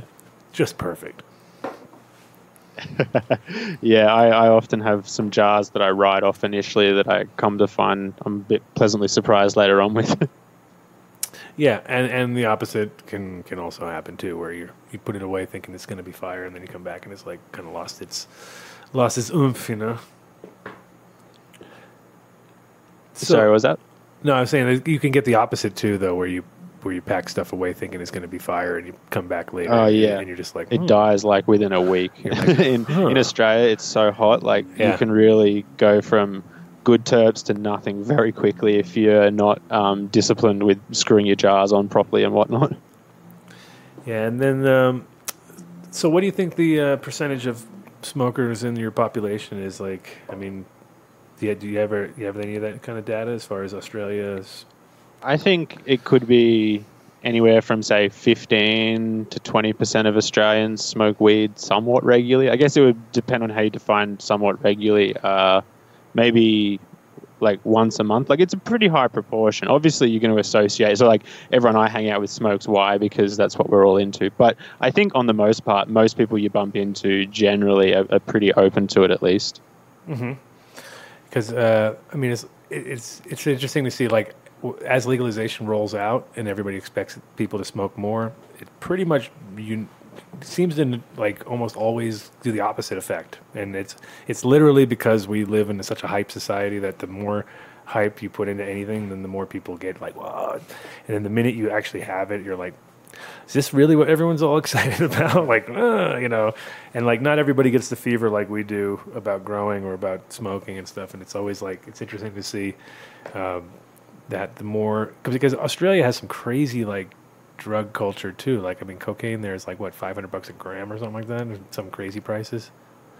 Yeah, definitely. But I think the interesting thing, which a lot of people outside of Australia may not know, is that we are considered a, a quite a conservative country. And so, while there is like quite a large amount of people who smoke weed and uh, quite a prevalent drug culture, the people in power who run it are, are very conservative. And the only thing you need to look at to see proof of that is our cigarette packaging, which I don't know if you're familiar with it. Like you guys would probably find it crazy. It's just like brown paper box. Um, no no individualization at all and so essentially that's slowly changing and i think that's the biggest thing which is turning the tide in australia is that the older conservative people are either a dying off or uh, you know turning their minds around to the because the, the like although we didn't have reefer madness here per se as in like it wasn't playing on tvs that that idea did extend to australia and a lot of the older generations do view it as uh, quite a negative drug i've heard the sentiment that like it's on par with some of the much harder drugs in some people's minds. So, just to give you an idea. Yeah, and and what about psychedelics? Because right now it's sort of like a next. That's like the next wave that's hitting here. Um, Cali, Colorado, they're all having initiatives to basically legalize psilocybin for for medical, um, which I think is going to be. I think it's going to happen because it it it's there's a lot of there's enough studies out there that prove that it works um, in controlled situations. I can't imagine why they wouldn't. Um, and after living in, in in Europe and seeing like basically we sold I literally sold pounds of mushrooms every day out of my store and never really had any ne- I mean I was amazed I would be amazed by I'd sell so much and then I'd be like all right some like I'm just waiting for the day when they're like dude those you know like cuz that's how many times with psychedelics this thing's gone a little wacky right? And it definitely happens but for some reason like you know uh I feel like mushrooms are are, are very very low on the on the totem pole as far as uh, to, you know toxicity if you're doing the right ones, of course. Um, and yeah, do you see is that happening in Australia too? Is there any kind of push for legalization of like psychedelics and things like that?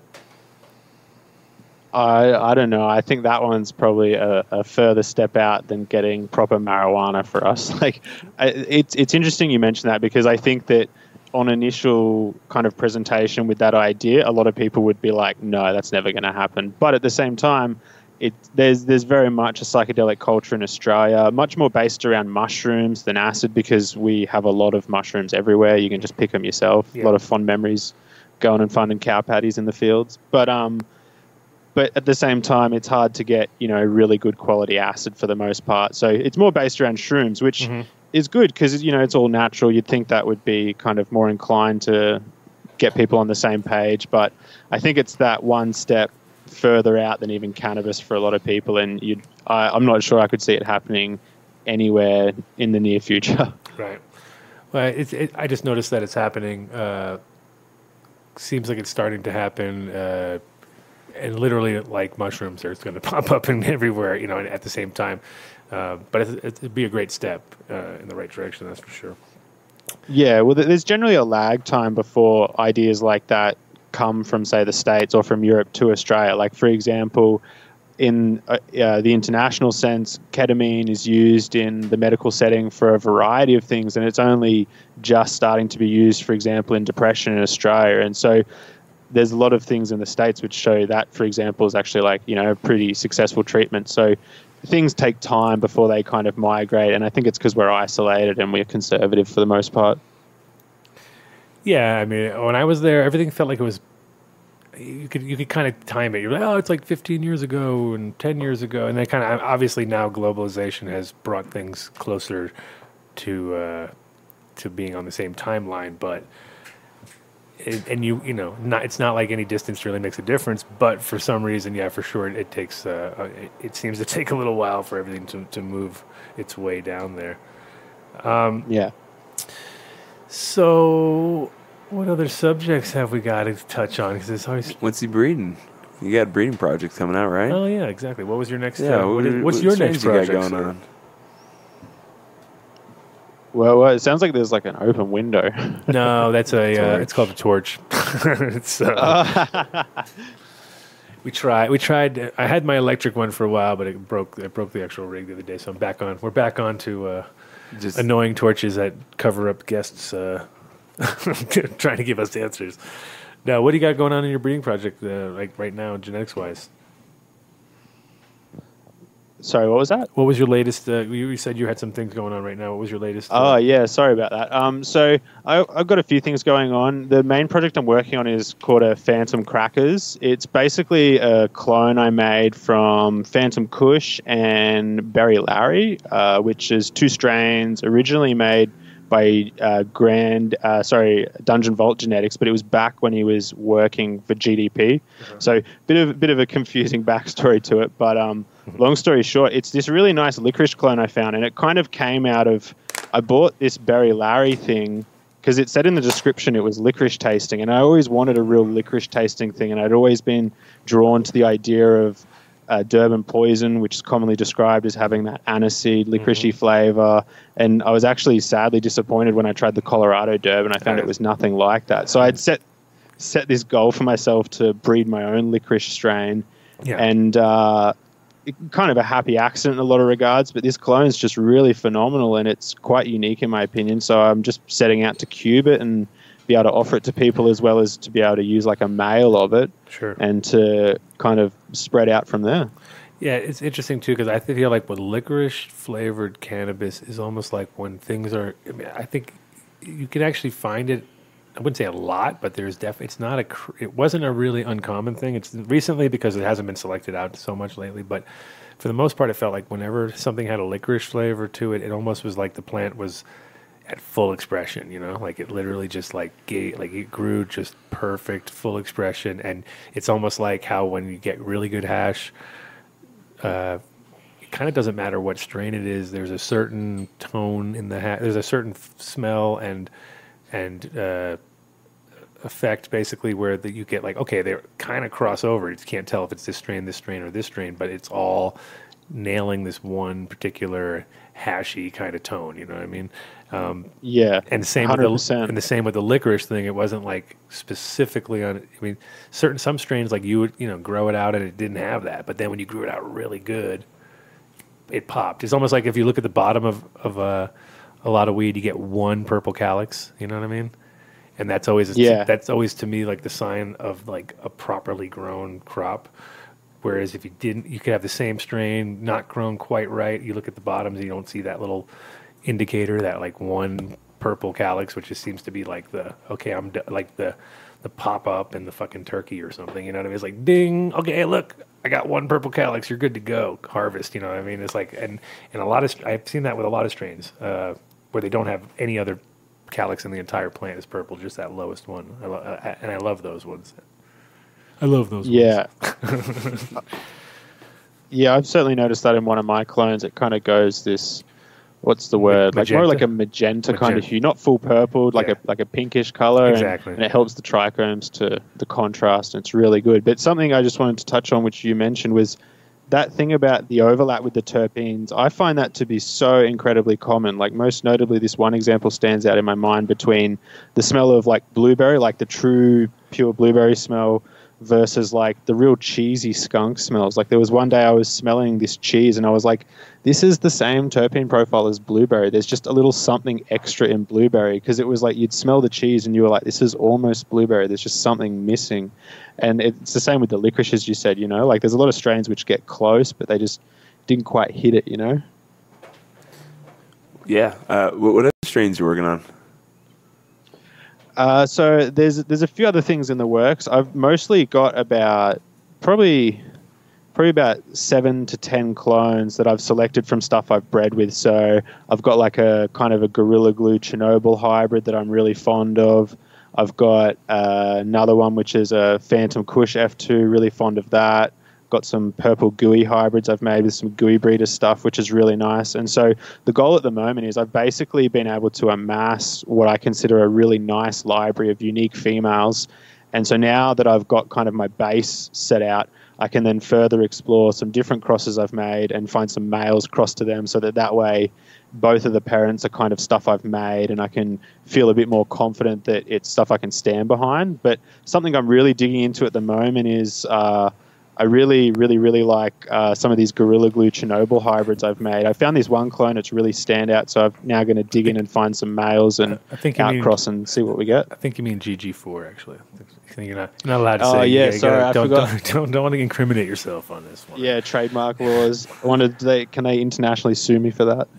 Um, Yep. they, could, they could try. Or, you're not out of their We, reach, but we we haven't used uh, real names, so right? Um, so how, how do you how do you feel about the whole? Uh, I mean, for me, it's understandable. Like I when I look at it, I say if you're gonna if you're gonna name your product after a, thing that's already out there that's been trademarked, then expect it to get fucking pulled at some point. You know. So I totally kind of. I wouldn't say I agree with Gorilla Glue, the company, but I kind of understand it. You know what I mean? It's like, uh, you know. yeah. I mean, because they're such a general company and, like, I guess a lot of kids use their products, it's rather understandable. But it, it- there could be some companies who are down with it. Like, Oh, yeah. I know porn. Like Pornhub are really funny and they sponsor a lot of stuff and do a lot of weird stuff. I'm sure if someone came out with a strain called Pornhub, they wouldn't object to it too much. No, exactly. No, there, there's definitely some that would, would benefit maybe out of it, but but again, like the Star Wars thing, kind of, I'm always like, you guys are really like digging yourself a dig deep hole there because you know Lucasfilm is, is not all, all about it. You know what I mean? And it's it's Yeah. uh, Well, there's that list from Oregon where it's like it lists all the names that Yeah. they're not allowing, and I thought that did overstep the line in some of them. Like, did. like for you, bubblegum. Yeah, like that's exactly. too. That's like that's you can't argue that's marketed at kids. Like in my opinion. Right. I mean, and of course, now it, and it's funny too because like like bubblegum, for instance, is one of those strains that it's kind. I couldn't even get it trademarked, right? Because it was too generic. They were like, nope, too. So it's too generic to trademark, but yet we're talking about it's so specific towards kids. I don't think so. You know what I mean? If it, um, but in general, the the the idea that you can even defend yourself against uh, giant entities like that and I, you know, same with like uh, Mr. Soul. I mean, I'm like, you're, you're dancing with the devil when you start fucking with Disney. You know what I mean? You're like, oh, Cindy 99 is is already close, but when you start doing imagery that's really tight, and he had some stuff that I was like, I don't know, man. I think that's a a tough Yeah. one. I, I, I had we had a I had, I had a cease and desist in from uh, Time Warner for uh, Rambo because I used to call Lambo Rambo. Same thing, you know. So I kind of I kind of learned that lesson early on. Like, oh shit, yeah, probably shouldn't just steal names out of uh, things. But what you know, Girl Scout cookies is a great example. I mean, there's one like you know, it's like it's definitely you know still being used, and but at the same time. Uh, when you start doing thin mints and you start doing all the basically the entire collection. And it's also funny how I notice how everything's food related now. Everybody's finally on a food tip. You know what I mean? Which it's, it's interesting to see the the the flavors that people come up with, and I'm like, I can almost guarantee you, I'm not going to get any of that any of that out of that. You know what I mean? It's like, yeah, the whole dessert menu type of idea where it's all, you know, not I, I don't know if any breeders have these strain names, but like you know, creme brulee and how truffles. how come and I all- was just all thinking the that same- type of stuff? I was just thinking creme brulee right, right before you said that, Chip. So I was like, hmm, that's a new strain. No, I'm sure it's already out there. But it, it is like that. It's like that. Everything's a, dessert now, and uh, I think it kind. I think that was with the key limes and things like that, and the those those kind of seem to be like the precursors to the whole trend, and and now it's it's gone kind of over. I mean, how long till we have no more desserts? We're out of desserts. I know, right? Um, or, or they just start to they start to become things you're not necessarily uh, sparking your your uh, imagination in the right way. So- But um, what, what other uh, what other breeders out there have you? Do you think we should be looking out for that maybe don't aren't getting enough attention that you've you've run across in your in your travels? Um, as in like uh, Australian or international? Um, I mean, Australian would obviously be interesting because we probably don't know them on, online, but in, in general, international also. Just uh, because it's it's one of those things where I I kind of feel like you have to smoke people's weed before you can make any decisions, right? So I'm thinking more on your actual uh, physical, uh, you know, abil- not just somebody you've seen online, but somebody you've actually uh, seen their work. Yeah, I mean, on the on the domestic level in Australia, in terms of people I like or I'm into, there's a few people popping their heads up and doing some stuff recently, which is really good. Um, I got a friend Rich who does some stuff. I got some friends of mine who do some stuff. Um, and on the international level, anyone just who's basically on my podcast, that'd be my recommendation. I I always I always say to people that um, my my two favorite recommendations would be Dominion and uh, Dynasty. Those are just two people's stuff that I've run out most extensively, and I find it's really solid to breed with personally. And uh, what do you think about this? What do you think about the? Uh, I mean, I'm sure you're, I'm sure you're following all the all, all the the breeder wars going down lately, and uh, what what's your take? Yeah. What's your take on all of it? Because obviously you know Um, the characters, so some of it's It- obvious, and some of it seems to be. It would make for good reality TV show. um, I I think that some some of the beefs that people have are like somewhat legitimate. Other times it's maybe like a bit contrived or like people just need to settle settle their issues in private type of thing. Well, you know, we're gonna, Um, you know, we're starting a beef, right? I mean, obviously, our two podcasts are gonna right be now, yeah. We're, we're gonna start. A beef. We're gonna start a beef right around now, and then this is gonna increase Yeah. our, our listenership by thousands. They're gonna be like, "Oh my god, did you hear?" Yeah, well, that's that's that seriously feels like the trend in a way. Like, because some of some of these guys, I feel like they're too casual about the way they're in a beef with someone, and it's like, are you? This seems like it's like not like not planned on both people's parts, but someone's just like, oh yeah, I, I can use this to my advantage. Like, I don't know. The big one that pops to mind for me is Groma. Like, I I think the guy just antagonizes people in a way just because he knows it Uh-huh. it gets attention. Oh yeah. I mean, Cali grow or, or uh, Cali outdoor grow. Cali Outdoor. Oh god, the meme pages. I've just totally given up on those. I used to think some of them were pretty funny, but after they started having just it was going too far, like people doxing each other and stuff. I was just like, Jesus Christ! I like, know, I know. It's funny. It's funny to a point, but I'm like always glad I'm not involved. But at the same time, it's, it's it, it is like me and me, uh, me and uh, Danny Danko. We had we had a we had contrived this whole idea. Like, well, you know, if if we had this like beef, then probably everybody would. You know, of course we're gonna be buddies. It's gonna be wrestling. You know, we're just gonna get crazy. But yeah, I think it's. Uh, I mean, I, I had it with our with our company for years with TH Seeds. It was always like like it's funny because I would not even it wasn't like we were really beefing, but people would expect it. And then at a certain point, it was like you could kind of see where the camps were being developed, and it was like, oh, God. So I've seen this whole cannabis beef thing go down for years. You know what I mean? And like, so like during the cannabis cup, I would always go after Greenhouse because they're the big, they're the big fish. You know what I mean? So I'd be like, I'm going after them, and I'd, you know, I mean, I, I'd get. I'd get kind of kind of ridiculous, but it was also like this was pre-internet stuff, so it's like you had to actually get in your car, drive over there, get on a loudspeaker, and do something stupid. That's the kind of shit I was doing. I was like driving by with my had my little mini car, and I drive by the greenhouse when it'd be full of people from the cannabis cup, and I was like get on my loudspeaker, and I'd be like. Uh, the greenhouse cannabis will give you cancer, right? And they'd be like, "What? You can't say that." I'd be like, "I don't give a shit." I don't know. It was just like I, I went through my beefs with. So I was beefing with him. Then other people m- created the beef with me and DNA um, because we're just similar in the sense that you know they came ten years after we got there and kind of did the exact same thing that we were doing. But granted, they, they made more money than we did, and they're mm-hmm. doing really good right now. But at the same time, it was also like the same idea because they were like the new kids, the new kids on the block. So we always had this little, especially because what happened in Amsterdam is like nobody beefed at all during the year, and then the cup would come around, and it was like the same as the internet is right now, all day, you know, for like a couple weeks, and then it would disappear again, and everybody would go back to their go back to their reality. But it was always like, you know, whose camp are you on? And then Just everyone, to- it was sticker wars when I was when we were growing. It was like so I'd put a sticker up, then Arjan would put a sticker over my sticker, then I'd put a sticker over his. It was like that's kind of the way the beefs were going down. It wasn't that heavy, you know what I mean? But yeah, but it is interesting to see like how that. And that's the part that I talked about just earlier when I was saying like you know the whole Instagram fame thing is it's interesting because I'll talk to kids who are in their mid twenties have been extracting for maybe two, three years or something like that.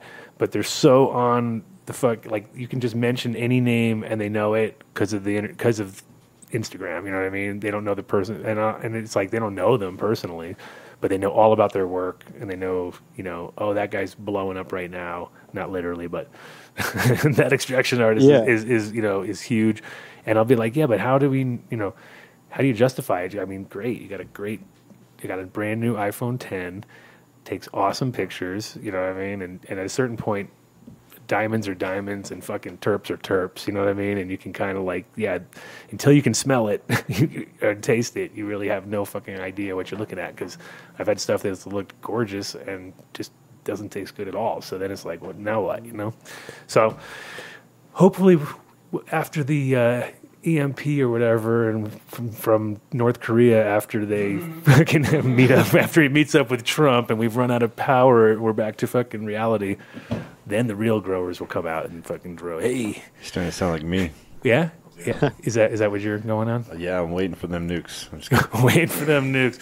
Yeah, you guys are down there. It's pretty scary. You're you're closer to you're closer to the whole uh, Korean Peninsula to than when we are. And I think if Trump goes over Yeah, there to try to negotiate, We're too we- insignificant, you know. Too insignificant.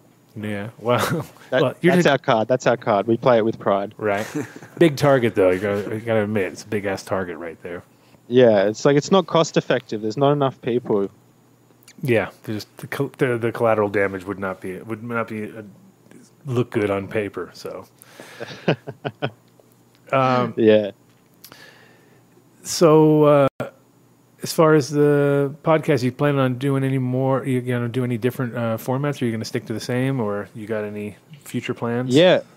Well, I got I got a few ideas in the works. I'll, I'll, I'll give you two little sneak peeks. First one is I want to do some like uh, some joint episodes. So instead of doing like the two to three hour format, do say condense it down to one episode. So it's still three hours, but say have three lesser known breeders, just some people who maybe I think could deserve a little more of the spotlight type of thing Sure. and and just have them to do an hour of each because the number one issue I have is that I want I want it to be engaging for the whole time, and most of the time it is, and I think that that occurs through good guest selection, and I guess the extension of that is like people who are experienced, who have been around for a while, who've got some good stuff to be able to say, hmm. and so. Some people are just starting out, and maybe they've got some good stuff to say, but maybe not three hours worth. So, yeah, just doing some smaller stuff, and it also makes it more accessible because as much as me and my friends love the long format, like some people just they say it's, it's just not good for me, you know. So Oh, yeah. maybe yeah, having we're, we're good for like stuff. we're good for um, long long flights, drives, things like that. I'm always like, uh, and I find myself doing the same thing. If I'm trimming weed, I'm listening to podcasts. I'm not gonna, you know, because then at least I can finally listen to the whole thing. But if I'm, you know, in my Yeah. car, I'll just listen to local NPR and shit like that. Because if I start a podcast, and I, you know, you want to hear the whole thing, and then all of a sudden you're like, yeah, you know, you just stop. And, you know, every time you get in, it's like take you because because you're doing all these little short runs. It'd be the same podcast on for like three days before it actually gets listened to. You know what I mean? So, so yeah. Yeah. So I always find, and, and I, I've had the same feedback from people too, where they're like, dude. Can't listen to your show. It's fucking three hours long, you know. And I'm like, we don't have to listen to the whole thing. You know, you can listen to part, but it's kind of like the same as me. If I'm listening to something, I kind of want to hear the whole thing. Uh, Yeah, it's really polarizing having it that long, isn't it? It is, but it's hard to um, it's hard to like get all of it in there. I mean, like you know, if I have a, more than one guest, it even gets even harder. But uh, those three hours sometimes fly by like and you're so quick. You're like, oh fuck! If I try to do it in an hour, it's almost like you do the you do your ads, you do your intro, and you're got 20 minutes left, and now you're like, okay, that was a nothing came out of that, you know. Um, Yeah, totally. Well, one of the other things I'm thinking about doing also is to have like, uh, I guess, in an imaginary sense, like a bit of a round table thing where maybe getting a few people on who are all kind of got some knowledge on a similar topic. Or my idea might even be to do strains, to do like an episode on a particular strain and to have all the kind of people on the show who are like really relevant to that strain. right. Um, and I think that might be a cool format too. But uh, yeah, just two things for everyone to keep their eye out for. It's a little like Hash Church style, where you got the the the. You have to be in Yeah, charge. I You're- you're in try ch- try to have it a, a little more organized and um, yeah, Well, it's hard yeah, on, on ha- those those Google Hangouts are always hard to. Uh, I had the same when I went on t- on uh, Subcool show. It's kind of the same format too. You had all these other guys, and it's it's. Uh, I mean, it can be. I guess it can be entertaining, but at the same time, I feel like I like the I like one on one, like your your style. I mean, obviously, sometimes we have a whole gang of people here, which changes it um, a little bit, and it's harder for other people to sometimes follow what the fuck you're talking about when you have that many people interjecting. yeah. I know. It, I've I've thought about it a lot. It's I've actually overthought the situation way too much. And the thing which I think and I experience a lot when I'm doing the interviews is someone will say something and it'll stimulate you to think like, oh, I've got a really good question to ask in response to that. And then they keep talking, and so you kind of put it to the back of your head, and they say something else, and Yeah. you think of another question, and the first one's gone. And so it just, yeah, it gets even harder with more and more people because everyone's got the little things they want to add to each subject, and Right. yeah, you can end up forgetting some good content by the end of it. Right, right. Well, actually, speaking of which, um, did you did you meet Shiloh from uh, Dying Breed? Did I reach out to who? Sorry. No, did you ever uh, meet Shiloh when you were in Emerald Cup from uh, Dying Breed? Oh, n- no, I didn't. Unfortunately, I really wanted to bump into him, um, Kyle, and as well as Bam from uh, the highest grade. Just as a few random names to throw out there. But yeah, I didn't didn't get to bump into those guys, unfortunately. Oh, it says it's going to voicemail. Let me see one time. One more time. Let me send it to him. Seven two. oh. Um, He's too busy. he's going to give a call right now, I believe. Um, da, da. Oh yeah, he keeps. He's trying to call me. That's why. Uh, but yeah, Shiloh's. Shiloh's been on. Uh, I haven't had him on the show yet, but we were planning on having him on the show in a couple weeks. So I thought while he's out in Spain, but apparently he uh, put out a. I think it was a Zkittlez cube. Did you see that Z cube when you were there? Have you heard of it? Oh yeah, I've, I've heard of that one for sure, and I've seen his grows. Like, I mean, he's a he's a phenomenal grower. Here he is coming in, right or not? Yeah, but it's doing that thing where it won't let me Uh oh. put both of them together. Come on now. We're having tech technical min issues here. Come on. Huh? If we hang up on you, uh, we'll call back here in a second. Yeah, we're gonna do a switch right now. See if we can get him on so he doesn't get lost. Okay. Yo yo yo, Yo, yo, Sh- Adam Dunn. Shiloh Massive. Shiloh Massive here. Whoop whoop. How's it going? Um, so I just had heavy days on. Is he gone? Is he here? Is he gone? Oh yeah, we're, we're having we're, we're trying to we're trying to do this crazy thing called have two people on at the same time, bro. How hard? How how technical is that? Usually it's never a problem, but for Yo, some, yo. Yo, yo. yo yo, you hear me? Um, I can kind of hear you. Hold on, let me see. Turn your shit up. Come again? Yo, That's yo, kinda- yo. kinda. Now it's coming better. Nah, the old volume switch, bro. Is it going? Turn it down. Turn it up. Got it. Got it. Uh, it's a little feedback-ish, but yeah, I can hear you. Huh. Okay. So well, that's because you're in Spain, dude. You're all the way all, all the way in Spain. That sound's got to get all. Spain? Yeah, we're, we're we're out here. We're out here. I heard you. So you, uh, so you, your genetics uh, pulled a, pulled a win, or not from you directly, but from well, from you directly, but not grown by you, right? No, but check it out. So these cats, you know, they got a club out here, the backyard, really nice dudes, and you know, they got themselves a pack or two of seeds, and from those packs came the winner of Spannabis. You know, so it's it's it's almost more exciting than winning it yourself. You know. Oh, I always think it's way better because then you have proof is in the pudding at that point because it's somebody else can buy the same pack and do the same thing.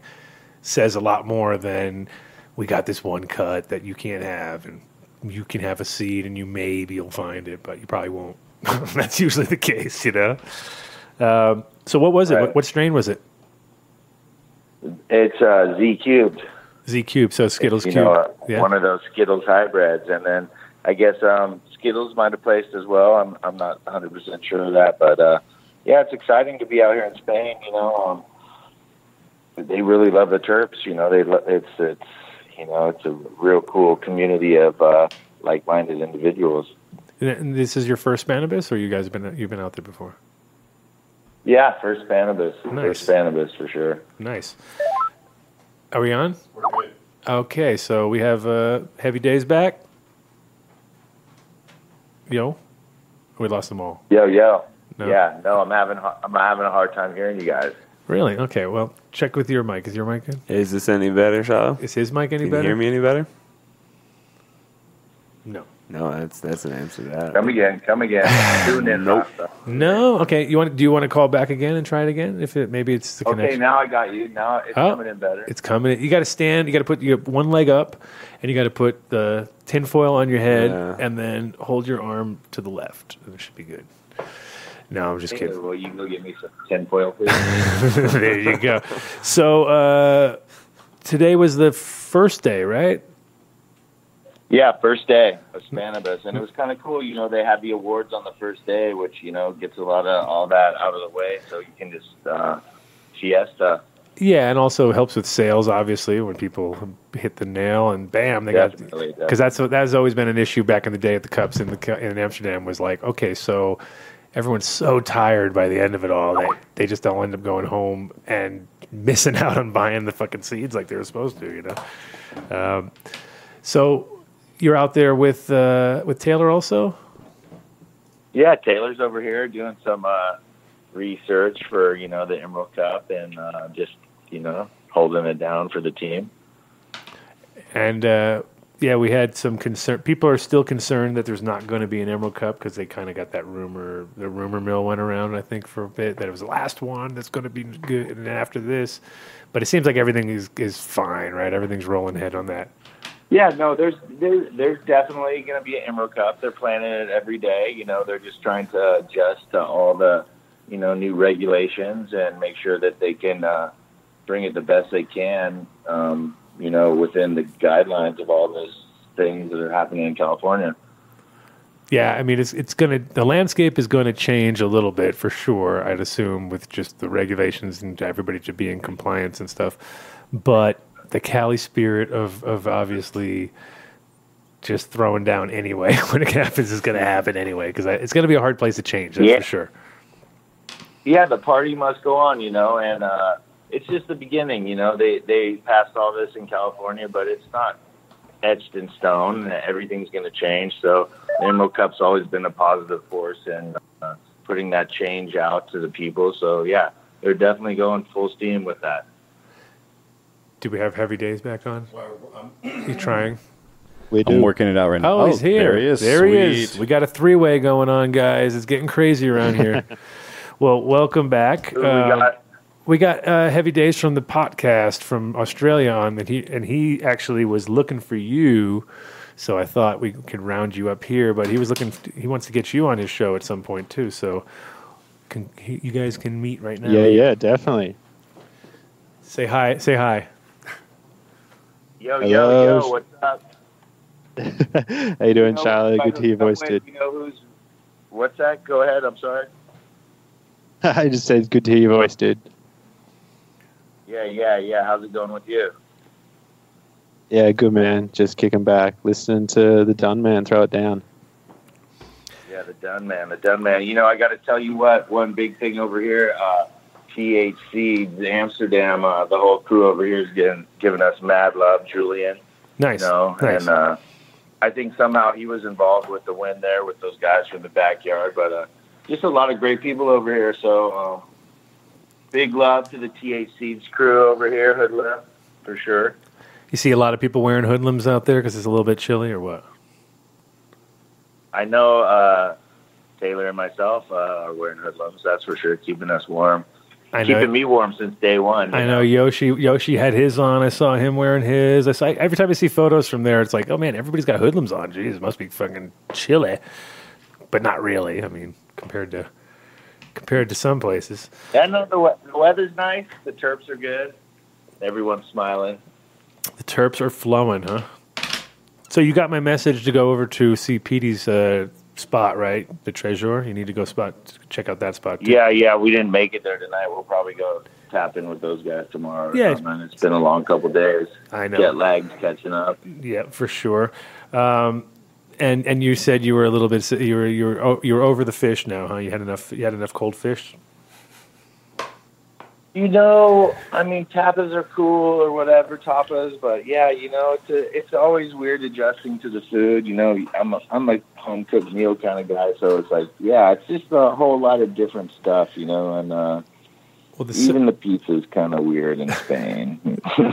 but the service is phenomenal when you go to some of those restaurants, huh? Compared to American places where they're like, eh, they come back and slap it down for you. Those guys are like, they'll take your silverware twelve times during a during a lunch. You know what I mean? You're like, Jesus Christ, dude! Like, but yeah, service is pretty interesting. yeah, no, really cool. Yeah. The owners will come out and sit at the table and have a drink with you. Yeah, no, really, really good service. The people over here, I guess technically we're not in Spain though, right? You're in Catalonia. You're, we're in you're- Catalonia. You're, you're in Catalonia, yeah. yeah, Which is a, which is a, its own unique vibe for sure. And uh, so, did you guys meet? So, you guys uh, did you guys meet the guys from the plant yet, or you ever heard of that What's shop? that? The plant is a shop down there, a grow shop. You should go. You should swing by. No, we didn't. We haven't. We haven't. We haven't went through there yet. You know, we you know we've just been kind of doing that whole this club thing, and uh, you know it's so popping over here that it's just a lot of lines waiting to get signed up in these clubs. And I guess you know everyone's saying that Spannabis is twice as big as it was last year, which is great for Spannabis and great for cannabis. So yeah, I mean, I think um, I think that I think you could compare the Spannabis to Emerald Cup as far as it's like the amount of people and the impact every year and the the growth of it and stuff. So they're kind of like when anybody asks me like which events to go to, those are kind of the you know if you're going to go to Europe, you're going to go do Spannabis. If you're going to be in America, you got to do Emerald Cup, and then after that, it's all kind of like whatever. you know what I mean? Maybe Chalice is cool too, but it's a bit too fucking hot and in the desert. So I'm always a little reluctant on those things. Yeah, yeah, it might be the wrong time of year. Chalice, uh, you know, it, it, it's all popping. There's enough happiness for everyone. You know, we'd like to see Emerald Cup maybe come over to Spain and do something over here Sure. with these guys over here because, uh, I mean, you know what they have over here is that community. And Adam, we've known each other for a long time. Mhm. We came up in that community where it was just love and sharing, and it's just, it's just, it's almost been stripped away out of the, the California scene with the regulations and stuff.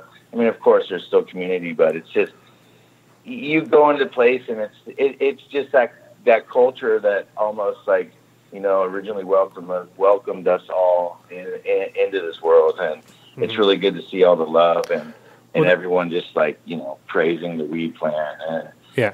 I, I don't know, it's really cool. Spain is the place, man. Spain is the place. Well, you know, the thing is, it's it's again, it's just a simple idea of social use, and and like that's the part that they keep missing out. And like in the states, it's like Colorado's, uh, you know, the most advanced place. Yet there's not a there's they just gave the first license for the first place, and it's not even going to let you.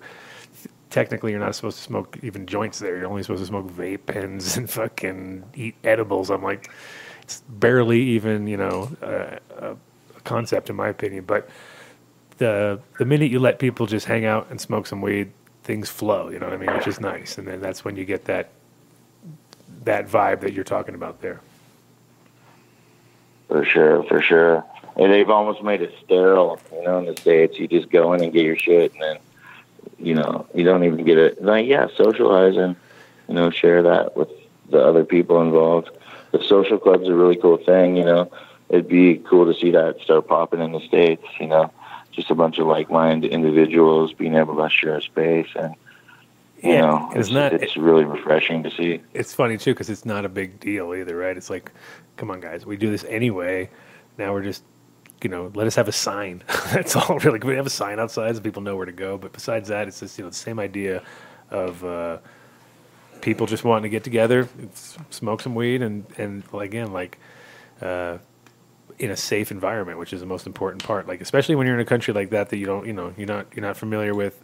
There was the first clubs that opened up when I, pretty much when I left. Like I left in 2009, and that's about the same time as the club started opening up. And you know, it's it's grown so exponentially. Like there's so many of them, uh, and it only helps the it only helps the scene as far as like helps it helps the police because they don't have people on the street fucking trying to score weed. You know what I mean? Because back in the day, it was just everybody on the Ramblas getting ripped off. You know what I mean? Because uh, you, you, they, you know, people want to go buy some weed, and by the time they, they got their wallet picked, and you know, they, all of a sudden their phone's gone and their fucking wallet's gone, and that's the kind of vibe that you know you, you don't want for your city. So it's uh, only beneficial for everybody in the long run if you give people that just that safe spot. And Denver definitely needs it. Cali needs it. I mean, Cali's always been a little bit like loosey goosey with their letting people smoke on the on the you know at the dispensaries and stuff like that. But Colorado stopped that five years ago, you know, six years ago, and it really noticeably lame, in my opinion. Right. What's the scene down in Australia? Is there any smoking clubs down there? Sadly, no. In Australia? Sadly, That's you who were we're down there? No, that's who we're talking to right now. Heavy Days is down there. He's in. A, he's in. A, wh- wh- which you're in? Which city are you in? I didn't even. I failed. Failed to ask you. that. I mean, I'm in. I'm in Queensland. oh, you're in the shitty part where it's all they hate weed. it's a beautiful. yeah, the nice, beautiful. nice and hot. The beautiful. Yeah, it's kind of the Florida of Australia in a weird way, right? Yeah, I mean, it, it's all it's all pretty hot to be honest. Like, that, but that's that's the that's the part that I don't like the most about being in Brisbane. It's it's ungodly hot. And humid. Yeah, I mean, you- some but people have it worse. The waves. How the waves? Some of the best. Yeah, some of the best in the world. That's tight. Yeah, it's good. So it makes up for the for the sticky makes up for all your hash getting fucked every time you try to pull it out of the freezer. You're like, no. Yeah, I mean, that's it's something which has held us back for a long time because you know, like it's not conducive to growing good bud, and so without before people did the serious research into how you know heat and humidity affected things, like I'm sure people just couldn't understand why they were getting such shitty bud. And a lot of it has to do with storage too. It's more than the actual grow. Like the, you can grow a lot of times really good weed, but it's kind of hard to store it whenever you like every time you pull it out of something, it's going to reabsorb moisture compared to. I mean, here in Colorado, it's the op- exact opposite. You know what I mean? Your weed just dries out in front of you as you're rolling it. Yeah, I would kill for the uh, temperature and humidity of Colorado. So, uh, how long are you going to be in uh, Barcelona for? What's your What's your extent of your trip there, Shiloh? You you know we're gonna be here till the fifteenth. All right, nice. Taking it, taking it easy. Then most people are out of it. That's the one thing. Of, it's crazy because a lot of. I mean, you'll see the how it'll change once everybody leaves town. It's just like, you know, it goes from like, Yeah, you know, it was cool. We got here before Spannabis, and we got some local friends, and we got to see some like you know local uh, clubs as well. Mhm. So um, that was pretty cool. And yeah, it, it's it's it's a big rush. So we want to take some time to see it when it wasn't just you know Spannabis all over the place. yeah. I mean, it's the same as like the Amsterdam was. I mean, during the cup, so people would, you know, same as you were explaining there earlier. People standing in line to get into these coffee shops because they're so small, and uh, you know the everything's just going mayhem and everybody's like ah crazy then all of a sudden the day like on that monday after it's just ghost town all of a sudden. You know, there's a couple remnants left over, but for the most part, everybody just bails on it. It's crazy, and then you're back to normal. You doing anything else in Europe? Back to normal. You doing anything else, or are you just going straight back to, to the grind? You know, we're trying to like think of something cool to do, like maybe go to the Basque Country or like you know something, or you know maybe go to Madrid or just check something out. Well, the Basque Country definitely um, for cannabis would be a, a good idea, just because there's some great growers up there uh, that I can link you up with after uh, we get off the show. But there's some definitely like uh, quality growers, and it's funny too because it's the surfer culture there too. So you got that whole Cali vibe in itself, in, in and of itself, because you got good weed and lots of waves. So probably should go that way. I cool buds and tasty exactly right exactly so yeah you should definitely check that out if you get a chance yeah, and then we get back. We want to come, you know, hang out in Colorado, check you out, and you know, talk about some things. yeah i would love to and we were like we were like we were chatting about do some do some collabs get the old man on the block kind of slap these kids around a little bit show them what's up no it's uh yeah, yeah, be- definitely. It'll be fun. It'll be fun. And uh, yeah, I mean, I was planning on getting your partner on the show a while ago, and it was funny too because it was kind of like I was talking to Matt Stang, and he's like, you know, because I was we were throwing over ideas for shows. Oh, you should get uh, you should get Zkittlez guys on there, and I didn't even realize you had anything to do with anything up until that point. So it's always funny when we get old, old like, I mean, I consider you one of my older friends in this industry for sure. Like, because uh, you know, we clicked a long time ago, and literally, like, I never. We, I think neither of, of us ever really expected that this whole thing would get so legit in our in our lifetime. You know, um, but it's interesting to see because I mean, you you you pop up all the time in funny places, and I love I love that's one of the things I love is uh, that we created this international community a long time ago. And before, I just sat waiting in Amsterdam for people to show up. But now we're all just everybody's so jet set, and we're all literally like we're gonna, you know, we're working either you're working trade shows or, uh, you know, running from spot to spot, and everybody's or you know opening up in new new environments where there's new states, and yeah, it's it's pretty cool to see. I'm, I'm always impressed. Yeah, you know, uh, I think you know, close to 20 years ago, we met on the Turf Trail there in over uh, Amsterdam. So yeah, it's cool. to Still be connected and relevant, doing stuff. Mhm. Uh, it's really Well, it's 'cause I- exciting. a couple old dogs like that. Yeah, and I always considered you more of an of a, a real underground uh, entity. You know what I mean? I never kind of. And then one day I, I see you doing interviews, and I'm like, wait a minute, Shiloh interviewing? It just doesn't even seem to make this doesn't even make any sense, you know. But but uh, are you still doing that, or is that kind of on the side, or? Which one? Doing Well, I saw you doing interviews at one point. You were cruising around with cameras and stuff, and Yeah, you know, we're doing that. We got a whole lot of new stuff in the works. You know, um, I, I, I'm a natural born entertainer. I'd love to do more of that type of stuff. right. Um, so, so yeah, that would be cool. Do you picture me interviewing you? Of course, no. I mean, look at this is this is a three way circle jerk we got going on right now. We got we got this. so you know we got to do something. At That's rudder. that is the way we roll. But uh, yeah, you get. But are you doing any media stuff? Are you are you working on any stuff with the Emerald Cup with uh, with with with Taylor? Um, not really with the Emerald Cup. You know, Taylor and I are separate people. You know, we're not really. What? You know, You're not separate people, same, are same, you? but different. But um, Not for long we, though. we got the Emerald Dream Team, and we're doing a lot of stuff with, uh, you know, a couple of, uh, of the local guys, and you know, we got a couple ideas that you- we've been tossing around. We don't really want to bring it out yet, but uh, yeah, some traveling, um, strain hunter type of um, information, comedy, entertainment Right. uh, ideas. Infotainment. Some infotainment. Yep, Everything. exactly.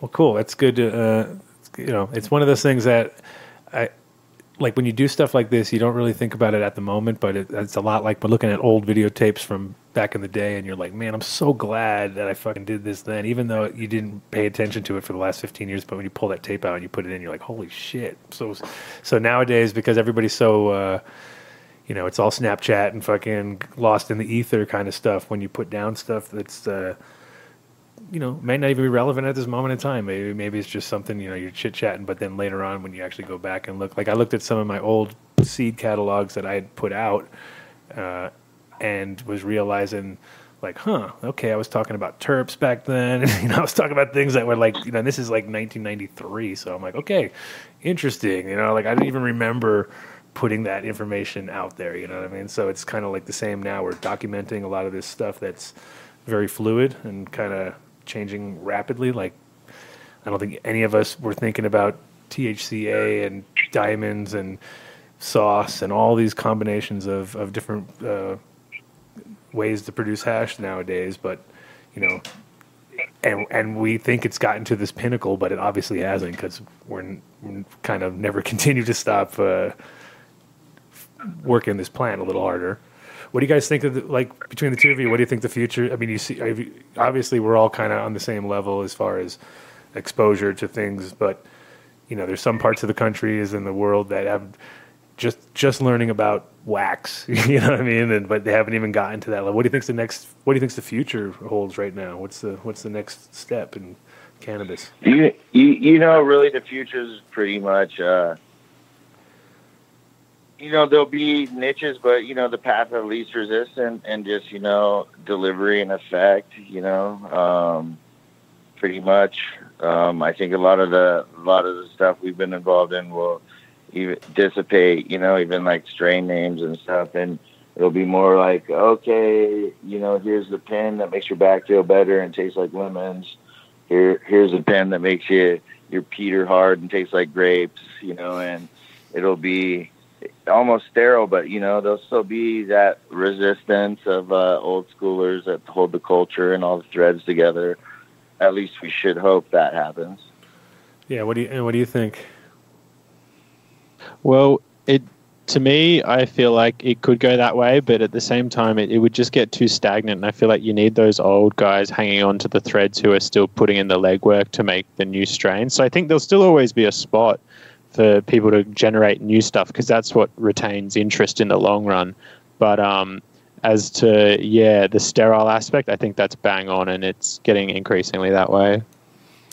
Well, yeah, I mean, pens were like a billion dollar market last year here in the states, so it's it's and that's you know I can remember the the first Atmos pens only like six years ago and being like, whoa, this is pretty cool. But then I was also like a week later, like fuck this pen. I'm like, this thing doesn't do shit. You know what I mean? And so I've watched it kind of like, and I've gone back and tried and dabbled, and just some guys nail it. You know, you're like like like we have like with Incredibles, those guys kill it. You know, like their pens are great, but it's also like far and few between. And I think uh, the, my biggest fear is that people are going to be too far removed from the actual plant because of legal bullshit, and that we can within a generation or two almost forget what real cannabis actually tastes and smells like. You know what I mean? Because we're once you get a deconstructed product and you try to reconstruct it, even when you take the same terps out and put it right back into its itself, it's not the same. You know what I mean? It loses. There's something weird and lost.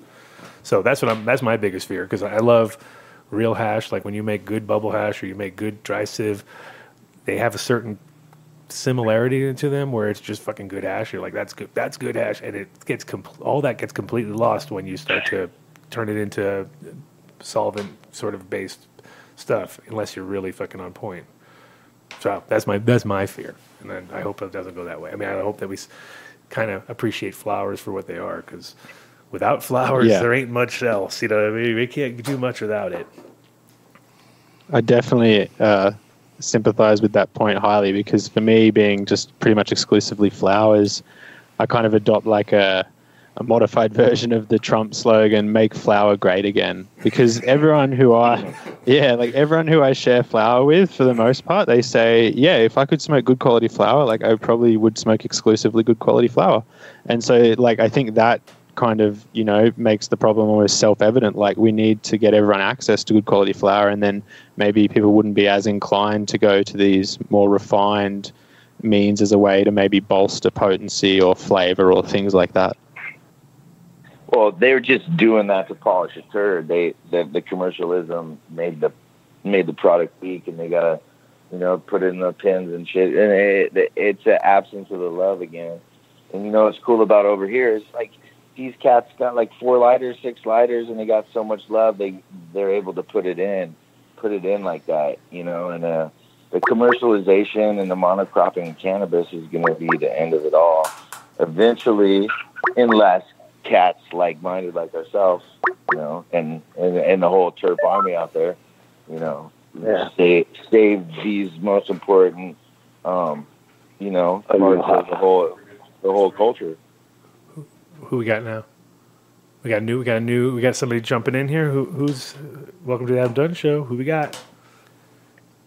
Yeah, I'm just I'm just stopping in for a sec. This is Fo twenty eighty Oh, nine. how you doing, Fo Twenty? We don't want to leave Yeah, I'm you. gonna pop off. I, All I right. got some All right, man. Hey, thanks for calling. But thanks for Thanks for calling in, Shiloh Cool. Massive Yeah, I from just saying Bridge. hi to Adam and the guys and to George.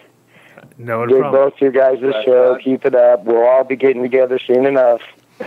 Hundred percent. Thanks. like Thank, plan. thanks, Shiloh. We'll talk soon. I'll see. All See you, Shiloh. We'll get you One on the sh- we'll get you on the show real soon. Definitely. Peace. So, Mr. Foe twenty, let's. Uh, yeah, I was I actually was uh, looking at the last hour, giving you a call at some point and seeing what's going down because uh, you got lots happening. Why don't you fill us in? What's the What's the latest?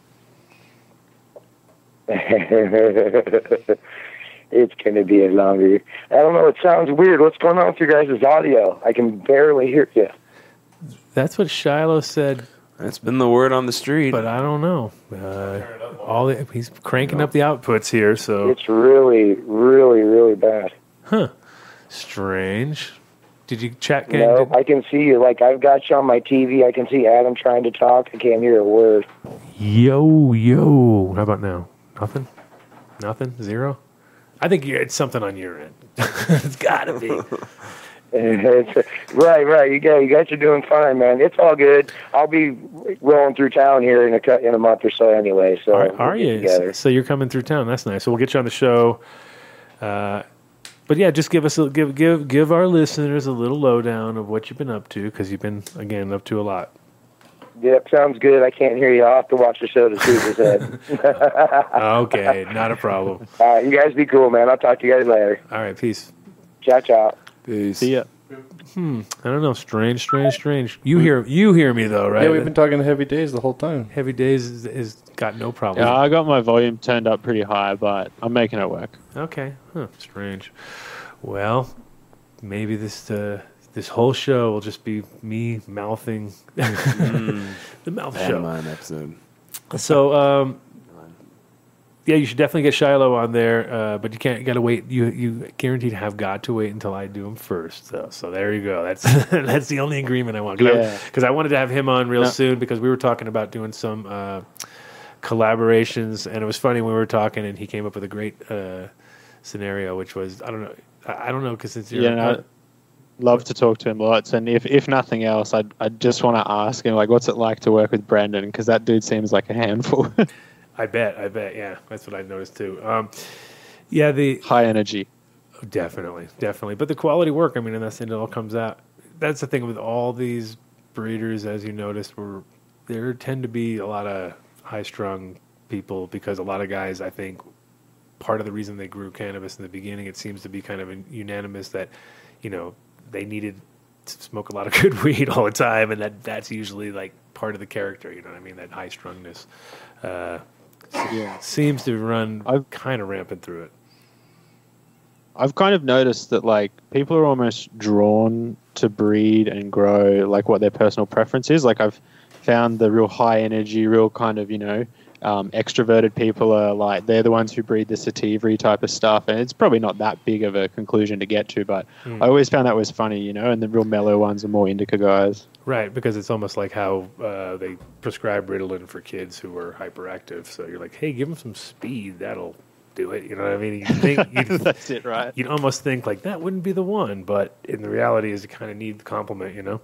Um, and and, and also it's like debilitating you if you're if you're already high strung and then you get completely like couch locked. It's not a very productive feeling in your mind, you know. It's like all of a sudden you're trapped in your own Yeah. thing. Yeah, no, it definitely helps when you're trying to be productive to have the really racy ones, and I think that's what I've gravitated to more so over the recent years. Whereas I used to not really care for sativas all that much, and now it's like I struggle to say it, but I almost say they're my favorite. Yeah, I mean, I always had that in in, Holland because I was always smoking sage. I mean, it was pretty much like my go-to plant every, you know, almost ninety percent of the time. That's what I was smoking, and or a hybrid of. And it's like when I came back to the states, I had a hard time finding anything besides what I was doing myself. So I kind of, and I was also more like a kid in a candy store when I came home. I really wanted to try everybody else's. I, I'd been stuck in my own little niche for so long that I was like, all right, I'm gonna reach, you know, reach out. But in the end of the day, it's like so much more satisfying to have a really bright kind of high, in my opinion, because like I don't function well with. Not that I don't function well, but I just don't like really couch locky kind of plants anyway. It's never been my thing. It's always been about the and, and, I'm, and it's it's funny because as we just described it earlier, I guess I was like, yeah, so I guess I pretty much did the same thing too. I went for the things that were exactly Yeah. the way I am. So yeah, yeah, well, I mean, kind of in contrast to what I just said, I've got this expression which I still kind of hold true to, even though I really prefer the sativas. Like the thing which I inevitably found was it's always better, so to speak, to have some indica weed on hand and to want to feel stimulated so you don't have what you want you know you've got indica when you want to feel stimulated i'd rather be in that position than to want some kind of indica because maybe i'm feeling you know anxious just want to wind down and to only have sativa right. so at the end of the day i feel like indica is kind of more valuable because it's got it just it just seems to be more medicinally inclined to me Mm. Yeah, and it, it- it's it's interesting to see when people are real hyperly sensitive to it, though. Where I've given people some racy sort of haze based stuff, and you know they're like off the walls, bouncing off the walls from it. You know what I mean? And it's like, oh, yeah and that the same plant wouldn't have the same effect. I mean, it would be racy, but we're only talking that it just doesn't knock me out more than keep me amped up.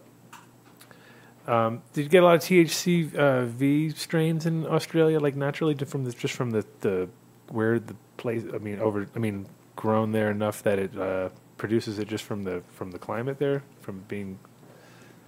Yeah, I mean, to be honest, I'm not too well versed in the THCV stuff. Um, I think there is definitely people doing it, but it's probably not as sophisticated as what might one hope. Well, because there's a lot of South African um, THCV strains. That's why I kind of was thinking maybe it's something to do with southern latitude or you know plants on the southern hemisphere, just receiving different UV and uh, respond, yeah, responding well, to there's the beauty of Australia is it extends across so many different latitudes. that There is the possibility to grow a variety of of different land races. Like down towards the more south areas, you can grow uh, more Afghanica type stuff quite successfully because it's a bit cooler, but you've still got reasonably similar conditions and it's I think it's approximately negative 33 latitude where Afghanistan's typically positive 33 so it kind of lines up a bit in that regard and then towards the more north you know getting towards the very most north you can get like the PNG gold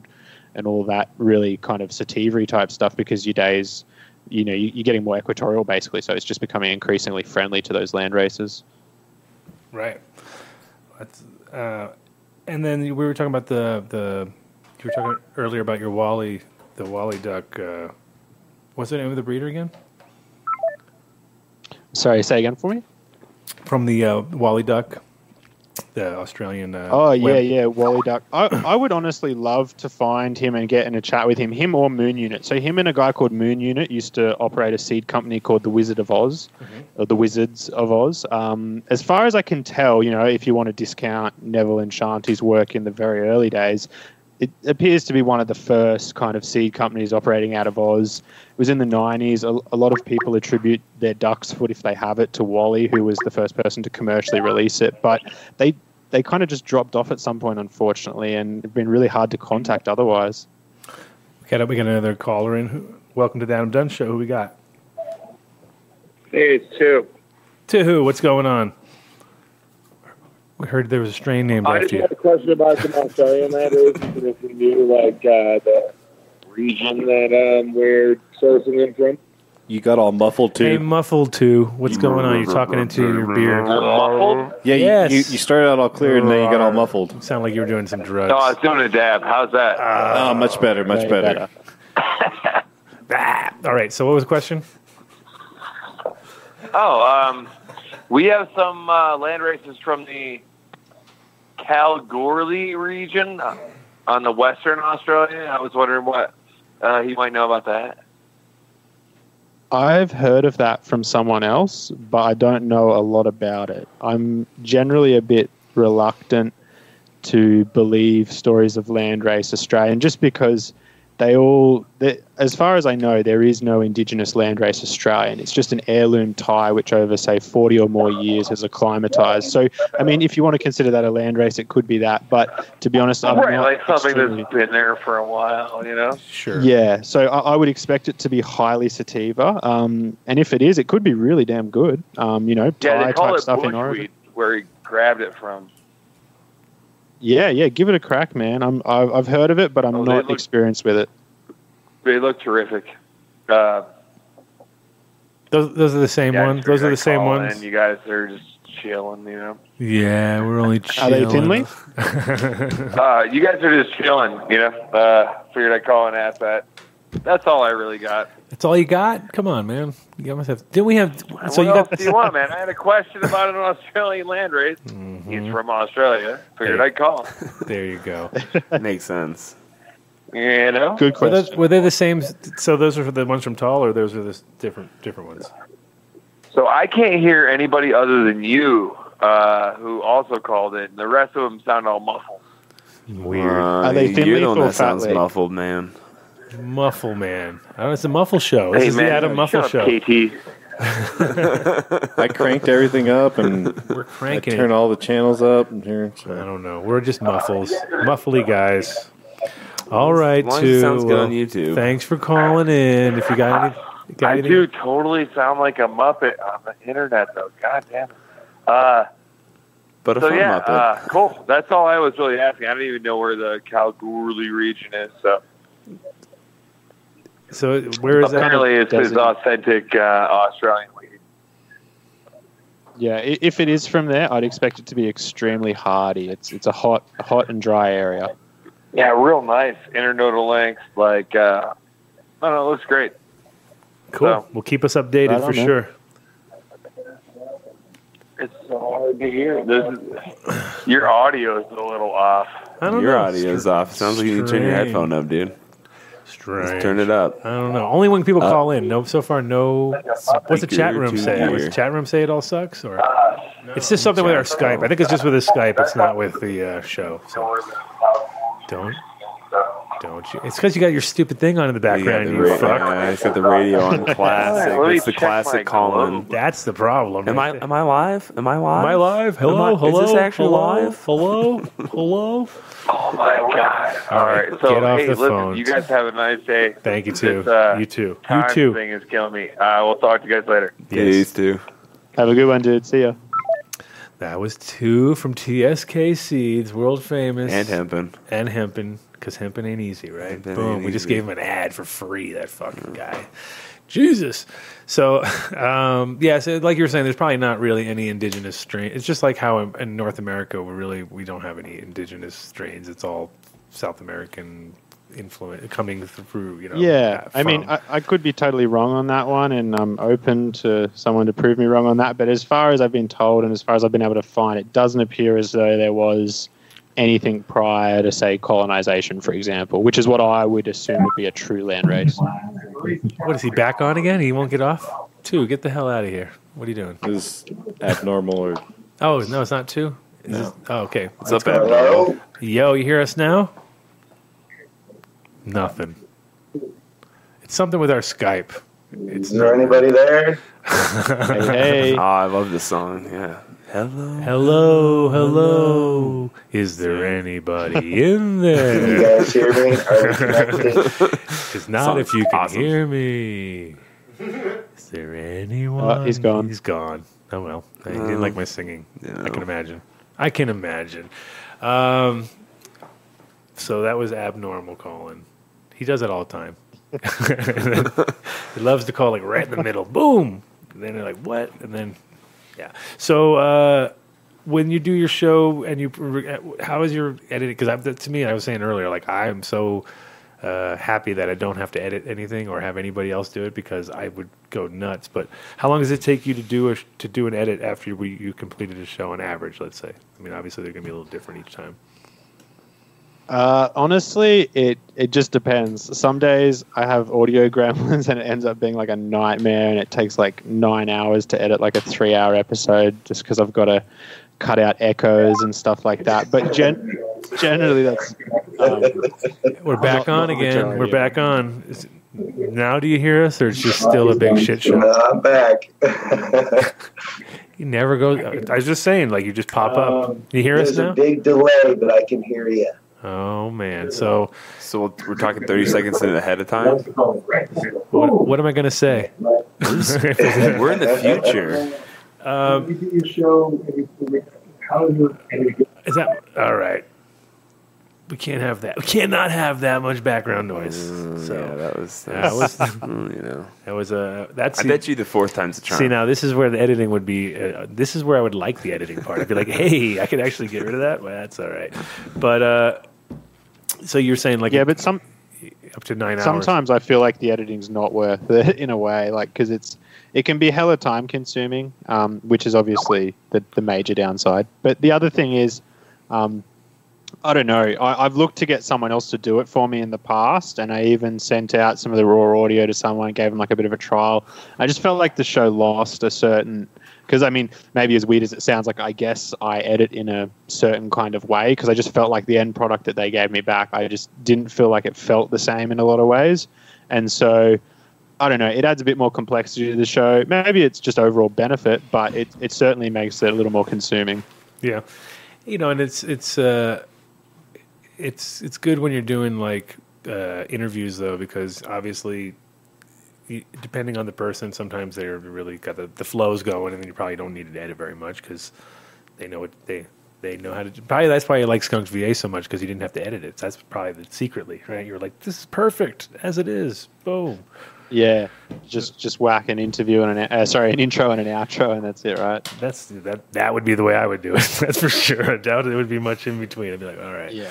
But uh, Well, the other the other thing is I'm like very self conscious of how much I say just filler, like especially words like like and you know what I mean. I'm, I'm so guilty of saying those things, and I because I have to listen to myself when I edit it. Yeah, that's why uh, I you know, you do just it. hear it back, and Yeah. and your own voice always annoys you. So I'm just constantly trying to like remind myself to not say like and um you know what I mean, things like that. Yeah, but is it, oh, it is interesting that when you do a, a daily thing like this and you're talk to the public in a sense, you, you get to listen to yourself listening to it back. I mean, obviously, we all hate our sound of our voice. That's pretty universal. Um, especially mine. Mine's the worst. I'm like, this is the worst. Like, I could never imagine that I would do a show just because I was always like, oh, you fucking Kermit the Frog or something. What the fuck? but uh, at the same time, it also does. It kind of educates you as you listen to yourself because there's certain obviously pet peeves. Like I used to always like do one of these noise, make a little noise every. Like making all these little noises, and I'm like, "Oh my god, I can't listen to myself!" Like, God, dude, I do like this all the time. Yeah. Like, There's, "Ah." there's a certain sense of self consciousness you've got to get over, right? Because I mean, I still cringe a bit when I have to listen to myself, but it, it was far worse in the beginning. And I, it, it's funny. I used to sit at home and edit the episodes with headphones on so that no one else could hear it. Because just if someone was else in the, was in the room Mm-hmm. and I could hear my own voice out of the speakers, I, you know, it feels weird to have to It's- it do is- that in a way. So it still is for me all the time. Like I'm, I'm like, oh, anything but that, anything but my own voice. um, Yeah, but I mean, thankfully, I um I try to keep the talking to a, a, a minimum because that way it just saves me the agony during editing of having to cringe through it all. Yeah, well, you you have a you have a more relaxed uh, approach. That's for sure. that is for sure. Uh, so, what's your who's your next guest? Who do you got going coming up? Anybody? Um, on the so? I've got I, my next guest, I'm not going to say who that is because they've been a little flaky, and so in case it doesn't happen, but um, the one after that, I try to. There's generally like three to five people lined up in advance, um, which which works out good in a way, and so um, after that, I'm hoping to have JJ from Top Dawg, which will be a really good one. I'm hoping. I just got to uh, coax all the information out of him because Lord knows he's been in the game a while. Mm-hmm. That's awesome. Um, yeah, I mean, right now you're also getting to the reality of uh, there's so many breeders out there um, com- that are coming out into the into the sort of light, you know, and it's uh, the hardest part is is really filtering through. I mean, because what I, what the annoying thing I get is a lot of times there's there's so much uh, secret sauce going on, you know, and at the same so when you actually break it down, there's uh, to me a lot of times disappointment because I'm like, really, that's that's it, you know, like ugh, like I was hoping for a lot more uh, sort of you know uh, uniqueness in the end of it. Substance. Yeah, because a lot of it's um, and it's it's also like once I hear like 2000 and whatever, it's kind of like, uh, you know, like because I know at that point it was already a fucking shit show, you know, as far as like the the chance, unless they're coming, unless they're like Bodhi and they're cruising around and they're getting land races and they're you know bringing Yeah, it's like uh, that. I think I think even you said to this to me at the Emerald Cup, but it's like uh, you with the whole DJ thing. You know, like everyone's a DJ now. It's like everyone's a breeder. Everyone's got a podcast. It's it's Yeah. overwhelming.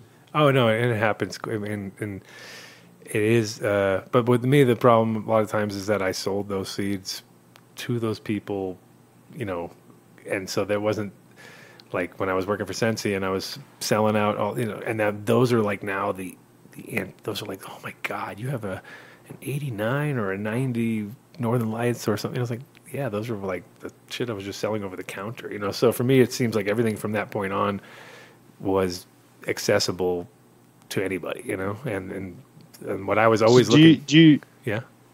Sorry, I was just going to say, do you feel like we, we're on an upturn though? Because it felt like there was a lull, say, from the early 2000s for a little bit. But like, even if we just look at this episode, for example, having the you know the Zkittlez as winning things, and a lot of people would argue that's really quite good. Um, do you feel like we're we're back on the upswing though? Like things are getting better. Yeah, I think everybody is more appre- appreciative, and, and that's the thing about like s- seeds in general have always been one of those underrated parts of the industry where people just didn't seem to understand the value. They, they would be like looking at like, oh, why these are hundred bucks, or you know, and and then and then it got to the opposite where it got almost now it now it's like when you start hearing like twenty five hundred dollar packs from the Mac, you're like, oh my god, it's like that's a little over that's a little over the top. You know what I mean? But and, especially with, Yeah. with weed prices the way they are, it's like okay, so now we're selling seeds for more than we're selling pounds of weed. That's that's a little bit of an extreme uh, change compared to. Uh, you know, and I obviously don't want to be on the opposite end of the spectrum. I don't want to be like where people think seeds are, are worthless. But then when you've dealt with enough over the years and sold kilos of pound, you know, seeds to people and realize like it's just a fucking grain product at that point. The selection is the is is the the main product, the main part, you know. And it's like you can take a kilo of seeds and have you know 100 you know have 50 to 60,000 seeds to and, and at that point no one's going to pay more than 25 cents a seed you know because they are buying in that kind of a volume and so when I lived in Europe that was kind of where my head was at as far as like you know seeds are not they are worth a lot but it's more the selection you know what I mean so you really got to and if you're down to do the work then you can demand a high price and I was like So yeah well, like with that being said, how much do you think is like the ceiling on seeds? Because I've always been intrigued by the argument of you would hear some people say, well, from a pack of seeds, you, you can crop infinite amounts of bud. And mm-hmm. while that holds true, like it's obviously not the whole truth of the situation. Like, so, but but it does raise the question, you know, what is what is like the justifiable max in your mind for seeds? Um, I mean, there is no there is no ceiling. I mean, you could somebody could see the value in something, and if there's one pack left, I mean, like for instance, uh, Exotic and his Starfighter story with that pack. You know, those things are like created because, of course, it's also you're creating value when there's that story. You know what I mean? When something's oh somebody paid ten thousand bucks or something, well that created value, but at the same time, uh, would I ever pay it? No. you know what I mean? Like I even back in the day when people would come to Amsterdam with with genetics all the time, and they would like give me some, and then they would go and sell it to Arjan at the same time. You know, and that happened to me multiple times. So they'd be like, "Oh, dude, you can have it." Fucking sure. Oh, I just sold it for ten thousand dollars to Arjan. You know, like one clone. I'd be like, "Holy shit!" Oh, thanks. You know what I mean? But it was just like it was all about where you were on that totem pole. You know, where you're the guy that because that's the thing you can put value, and then I, you know, he can he can take that and turn it into a seed and make shitloads of money on it, and he sees value in it, and he doesn't mind paying ten grand. I wouldn't because hmm. I feel like we did our we all did our our work in the trenches, and we kind of work with each other. And the reality is, it's like I feel there's more value when you gift something to somebody. Like I like to, I'd rather give somebody a clone than charge them a bunch of money and have them then turn around and charge a bunch of other people a bunch of money and just turn that into like that's the you know and that happened with so many clones where people you know Yeah. still to this day are selling So twenty twenty five hundred dollar clones but when it comes to seeds it's like really hit and miss you know what I mean? Like the clone at least you know you're giving them the clone. Like all right they're gonna do it. With seeds unless it's just literally the last seeds from like you know of course if chem if you could get the last three seeds from chem dogs original ones that got lost you know what i mean? Of course. There's huge value in those but w- Yeah. w- the chances of you getting the thing that are the one is probably pretty low too. Because as you see there's so much variables within that strain too. It's like they're they're similar but there's a lot of variables and it's it's not the stablest thing in the world to start with. It's a great plant, but it's not. It's not. The stability is not its its, its high point. You know. So it's just market forces at the end of the day for the most part, like creating hype. Well, no, that that particular strain, no, that particular strain stands alone on itself. I mean, Chem, we can all agree is a fucking awesome strain, but uh, if you took a seed from, if you take a seed uh, like a Chem cross, they're not the easiest one to get the one. You know what I mean? Like even with even with uh, you know like with JJ stuff, he's got like a Stardawg. There's a whole bunch of good Stardawgs out there, but they're not all the same. They're very there's quite a, a difference in between of you know some of them. There, there's but there's a, a thread that runs through all of them, which is that that part that people like, you know, the gassiness and stuff. And so it's. But it, but I feel like Yeah. when you when you Well- give somebody a seed at, at the value that for me like you know at a hundred bucks a seed that's a quite a, that's quite an accomplishment. But I mean aficionado does that on a regular, you know, and people do that on a regular. So, uh, yeah, I don't know. What about like this idea I've been thinking about where it's like if you were to say buy a pack of seeds and start a company off it mm. in and the breeder who made those seeds is still around doing their thing for the most part it seems like you're going to be ridiculed saying that you know you're just using their work blah Right. blah blah. But if you were to do the same thing with a breeder who's no longer producing the seeds maybe they're not around anymore Yeah. it's it's not an issue. And it feels like there's a little bit of a dissonance there. Like why is it okay to start a company with a pack of seeds you know if they're not around versus if they are Um, I mean, I think it really comes down to uh, like if you have if you if you're gonna base your company off of genetics that you got from, for instance, you bought a pack of seeds off of a auction site or something like that, and it was a discontinued thing. I mean, it, at that point in time, you're doing a service by by keeping that genetic going for that person. Now, do you have to give them props? Yeah, I mean, from a common sense point of view, yeah, it, and it helps. I mean, what I think would be good is that if everybody, regardless of whether they like a person or not, if they just gave credit to the people who uh, produced whatever they were doing, that would help yeah kind of keep the butt hurt, get keep the butt hurt down a little bit. Which I mean, right now the problem is is that people are S oneing and people are in spite. You know what I mean? Like fuck that guy, I'm gonna S one all this shit and give it to people for free. Yeah. It's like okay, that whole thing gets old fast. But first of all, no one ever does it. They all just talk a big talk, and no one ever really goes out and hardly ever does it. Maybe once in a while, but very few.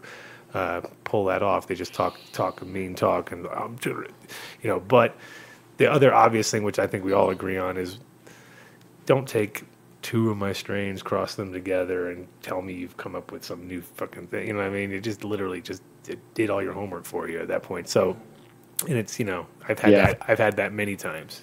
Like, wow, it's a sage bubblegum cross. That's great. You know what I mean? It's like, it's it's a little, especially if they're not adding to the mix at all. You know what I mean? Like if they bring in something of their own, it makes it feel. And I feel like that's that's your your one thing as a breeder you should do is you should bring something to the table, whether it's your uncle's Vietnamese black strain that he brought, you know, has been, even if it's not the most, uh, you know, grand slam kind of a plant, as long as it's something and you, you kind of use that as, as your entry level thing, then it kind of, kind of shows you, because I mean, a lot of this is coming down to literally, do you know good weed or not? Like, do you know what good weed is? Yes. Oh, because I, you know, and if you don't, then why are you breeding in the first place? You know, at that point, you're just you shouldn't be selling any of your work. Your work should just be that. This should be your education side.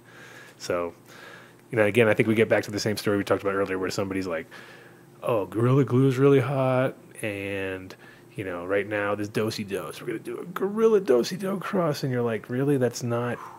That's not. Yeah, look. See, Kyle already wants to Oh, buy them. man, See that and, and that's the problem. Is everybody, everybody thinks Well, it, it's it's Mm. obviously like different if the breeder's got like an active male of that they're using and whatnot. But I see the thing, and the thing which kind of stands out to me the most about what you said is how there doesn't seem to be enough people just asking the you know whoever the stock comes from like hey are you okay with it with I do this and Sure. and it seems like everyone who I've spoken to has said that like they they've never had a case where they've said no to someone like you know they're always cool just just ask them yeah, and that is the way it is. I mean, I've I've always been like go for it, but I mean, for me, it, again, is it's always interesting when you when somebody has something that's uniquely their own, whether it's just by by them popping beans from some old bag seed that they had and they found something unique.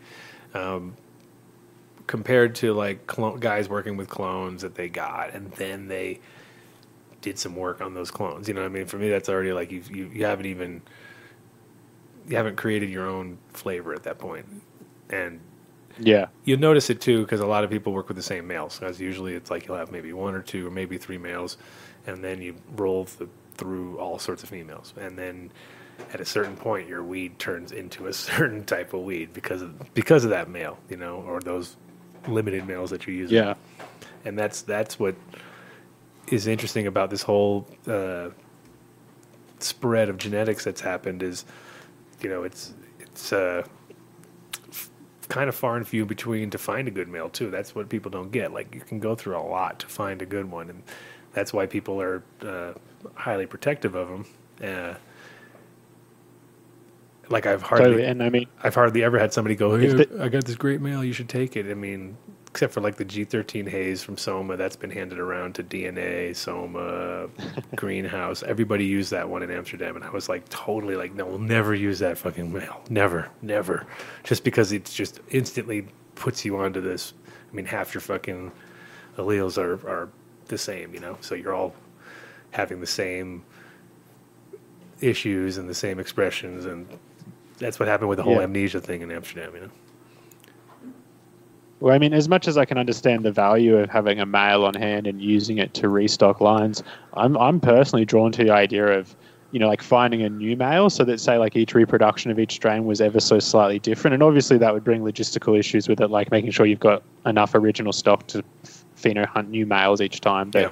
I feel like that's good because it's like as a breeder, you should enjoy and embrace the concept of sharpening your sele- selection skills, and mm-hmm. so part of me just yeah like wouldn't be personally satisfied if i had a male that like i'd found it i liked it and i just used that and i never like really searched for a new male or i just accepted a male from someone else and like i wasn't able to do that search myself Yeah, and I, well, the best is outdoor growers actually, because they, because a lot of times they're you know they don't have the ability to keep things over the years. Uh, so for them, every year selecting the best male, best female, working that line, and kind of those, were always for me the most interesting ones to get to get uh, genetics from when I was back in Amsterdam because I'd always realized like okay these guys have been following this for ten years or whatever you know, and they're literally. Uh, selecting the way you're supposed to be selecting, even if they didn't do huge numbers, even if they only did 20 at a time or 30 at a time, at least they it was always in a forward motion, and that's kind of I think most people who are doing indoor, strictly indoor, have a limited space, so they end up having, you know, and, and people are very paranoid about growing out males properly because, you know, you see the first fucking male flower and people are already nervous. You know, shit. So you have to have a facility which is separate, which not everybody has. And you know, like a lot of times nowadays, and especially here in Colorado, people have these huge facilities, um, and it's too dangerous to be working with males in those places because they've got you know millions of dollars worth of, of plants growing at any given time, and if you're that guy who's like, yeah, I'm gonna pop a few males, and you know, I mean, you could pretty much fuck up their whole program. So, so it's Yeah, wow. so even though we have this more access to more growth, there's it, it's it is really great when people actually build purposely build, you know, uh, breeding yeah. breeding I mean, facilities. On that similar, I mean, kind of a different note. Like I've I've heard and even seen of people just being so willy nilly with their males outdoors in the states, and just like you know, they're like, oh yeah, my indoor crop's inside. I keep the male outside. Just let it flower out. Just that would scare the like the shit out of me if I was like an outdoor grower or had like a facility nearby. Some, and it seems like it's not that uncommon. Yeah, I mean, well, really, the biggest problem right now is all the hemp growing that's going on, as far as uh, people just throwing down acres of hemp and not worrying about males, and pretty much like almost like a almost like how you get the cloud coming out of Morocco over over France, you know, and uh, of uh, cannabis pollen from from from Ketama Valley and stuff. So it's like the same thing happens here. Uh, it's going. It's going to get worse and worse too. Because I mean, we had five thousand acres last year in, in Colorado, and I'm sure it's going to be doubling every year. You know, and that's that's definitely going to affect. I mean, because if you get a, it's bad enough to have a male cross your female, but it's even worse when it's a low THC industrial hemp plant. It's you know, and Yeah, it's- that's the nightmare, right? next generation is like well either you have re- you can look at it two ways you can look at it the cup is half full or, or half empty way because you you either say well we got the best hemp fucking growing right now at this point in time and the worst weed seem like the worst weed and the best hemp.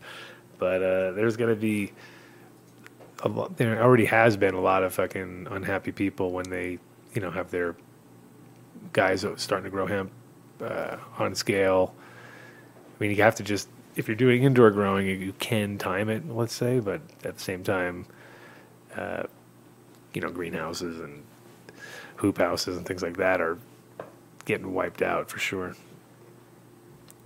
yeah, that sucks because I'd want to be in a greenhouse if I was over there as well. Yeah, it's uh, well, Colorado. I mean, we have extreme. We're you know a mile up, so extreme UV here, um, windy conditions and things like that. So yeah, greenhouses are are, are definitely a game changer. And it's interesting to watch how the, as the people who like like five years ago, the first couple greenhouses were going up, and you just to compare what was happening in those to what was happening now. It's like God, it's night and day, and to compare indoor to outdoor price wise. I mean, right now when you're getting thousand dollars a pound, then it's uh, it's pretty hard to compare the like. Well, the thing is, greenhouse you got to put a big investment up front for the greenhouse, and then indoors you're just constantly paying monthly. You know, so it's get bled dry there. What's the prices like right now in Australia? Considering because uh, considering cocaine is five hundred dollars a gram, I assume cannabis should be a little bit more. Uh, you're, you're definitely not you're not hitting the lows like we are here. I'm assuming. Yeah, God, I don't know how people manage to stay afloat financially with those prices. But I mean, Australia is the opposite. It's like the polar opposite. In fact, there's there's people who pay like close to, if not over, a thousand dollars for an ounce of like imported cookies from the states. Oh, it's more than that right now in uh, in well, let me see. Yeah, It's- so- like right now in so Europe, it's it's, like- twenty two thousand a it's- kilo. it's so crazy. Uh, it's a little bit less. It's like it's a, well, slightly less, but crazy prices. My goodness. I know, yeah. right? So look at that. Like import uh, a pound of cookies to Australia, sell like two and a half ounces, and you've made more than your money back already. Yeah, it's uh, it is interesting to see. Like, I had the exact opposite too when I lived in Holland. It was like super, like five bucks a gram, and then over here it was nine thousand a pound. You know what I mean for like super high end, and then all of a sudden it's sort of now Yeah. it's completely like flipped. Now it's sixteen thousand a pound, or it's twenty two thousand a kilo, so it's about like ten thousand a pound in in Amsterdam for Well- American weed. The thing is here is that the the absolute most high end stuff in Australia, the stuff that's grown here, as far as I can tell, it's not grown enough in enough bulk to be able to even do pounds. So like you can't even buy a pound of high quality, so to speak. And if you were, it would cost you like you know probably nine, maybe even ten thousand dollars. right? Um, but it's like again the the they haven't quite got the uh, the legal framework yet to to justify the you know these kind of prices. Like, but here it's kind of crazy because so many people have invested so much money uh, at the wrong time, you know, and then there's going to be a, a huge fallout. There's people who have Yeah, wow. invested tens tens of millions into this, and now all of a sudden you start to like look at the you know at, back when it was twenty two hundred a pound, and now all of a sudden you're like, hmm, eight fifty. It's going to be a crazy influx in the number of minimally used Gavitas for sale. yeah, hundred percent, and uh, and uh, distressed grows and distressed mips and distressed everything along the way. So it is it it's well, what's happening now here is a consolidation. All the like there's like five or six brands that are just buying up everybody who who falls to the cracks and uh the, so then the, it's getting to that generic part where uh you know the the average guy is is is getting like 'cause right now there's just people spending i mean there's there's literally $69 ounces here in retail shops Wow. and, and you're just like what That's Like, scary. how, how can you make money off that? I, I mean, you just can't grow good weed. That's the problem. It's like it almost it makes it impossible for you to grow it properly because to you know you just you got to get on that hands off kind of chem grow, all salt based. You know, dosatrons, no no love. You know, it's kind of like how even back in Europe and back in Holland, it was always like they had this, you know, no love warehouse weed, and then you had these small little uh, boutique kind of small six to ten lighters or whatever that actually paid attention to every single plant, and uh, then those got driven out, and now it's pretty much all no love, large scale grows. Which is unfortunate, and hopefully that's not the future. Hopefully we've got a, a more prosperous future ahead. And I, like you were saying earlier, I think it is a rena- I think there is a renaissance um, going on as far as people appreciating different flavors and uh, understanding that they can't, you know, we can't all grow Blue Dream. Obviously, like right, that was probably the first, uh, the first indicator when t- hundreds of thousands of pounds of Blue Dream end up in New York and no one can sell it because there's too much of it. You know what I mean? That was like the the beginning of the end almost. You there? Yep. Oh, didn't. Hello. Sorry, the volume just went hella low. Huh. I don't know what's going on with our volume. that. What is going on? All the volume. Throwback show to sound issue days. Yeah, no, this is just like we used to be. Mm-hmm. This is how the show used to be. It was just a struggle the entire time with the sound. We were like, God. Now it's just on one person's end And- instead of everyone's. And end. we've been so good for for the last, you know, six months or so. We've been crushing it. Now- Pass that We'll make it Mark. through. Don't worry. Huh? Mark's been on longer, right? Oh yeah, more. How long you A been on? A year. A year now. Since last February. Oh shit, we've just blown a year, blown through a year already together. Congratulations. Those years rolled by. So anyway, our sound's been better for a, a year, Yeah, and then now it's just way better. collapsing. It's collapsing. it's okay. We're gonna edit it after. No, we're not. No, no, we're not. We're not. there will be no editing after the show. So, um, well, I don't know if we got. We got. We got. We're coming down to the last fifteen minutes. So, anything uh, besides all the rambling that we've done so far that you want to convey to our, our incredible audience here? That's half your audience and half my audience, I'm assuming. Yeah. Um, big thank you for having me on the show. First and foremost, it was uh, definitely the first show that got me into it, and the one which I directly credit with what kind of inspired me to start the show. So definitely want everyone to know that for sure. And Oh, all the sponsors of my show, everyone who likes the show, thank you so much. You know, it's it's definitely something that's like a labor of love more than anything else. Uh, if there's one message I could pa- pass on to anyone from Australia who's listening, pop more seeds, guys. That's how the scene will get better. Find more killer plants, grow more killer bud, keep the movement going. You know, we can all see that it's happening, and uh, let's just keep it up. Keep finding those killer plants, and things will keep getting better for everyone. Yeah, I mean it's it's amazing how uh, people you'll give somebody a pack of seeds and then you'll see them like a year later and you'll be like, "Hey, how'd that go?" And they'll be like, "Oh, I haven't popped them yet." And you're like, "What? like I gave it to you a year ago." And it's like, I mean, that's the problem is that now a lot of people are, are just like waiting to see what's the hot new thing so they can just sell it or something. You're like, "No, no I gave it to you to literally pop the beans. That was the idea." And then you get other people like, which is awesome. It's like recently I've had where they give you the oil, you know, so you're like. "Here, I gave you the seeds, and you give me back some oil, and it's it's just interesting to see that they like take it to that level. You know, like instead of just just growing it, they grew it, and then they processed it, and then they found a winner from that, and then it's a it's a yeah. That, to me, that's the most like the rewarding part about being a breeder is that you you put out all this genetics, and then when you are traveling around and doing your thing, and you actually get a chance to see your own stuff come back, it's uh it's very eye opening, you know. Yeah, very rewarding as well. For sure, for sure.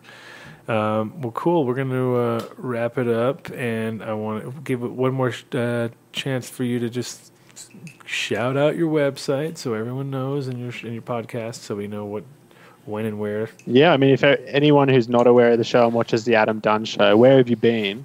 Um, but I, I, I think the crossover is like 100%. So that's what's good. Um, I guess just, yeah, shout out to the sponsors 420 Australia, Organic Gardening Solutions, and last but not least, Seeds Here Now. You know, we love them. James Bean works hard for us all. So thank you very much.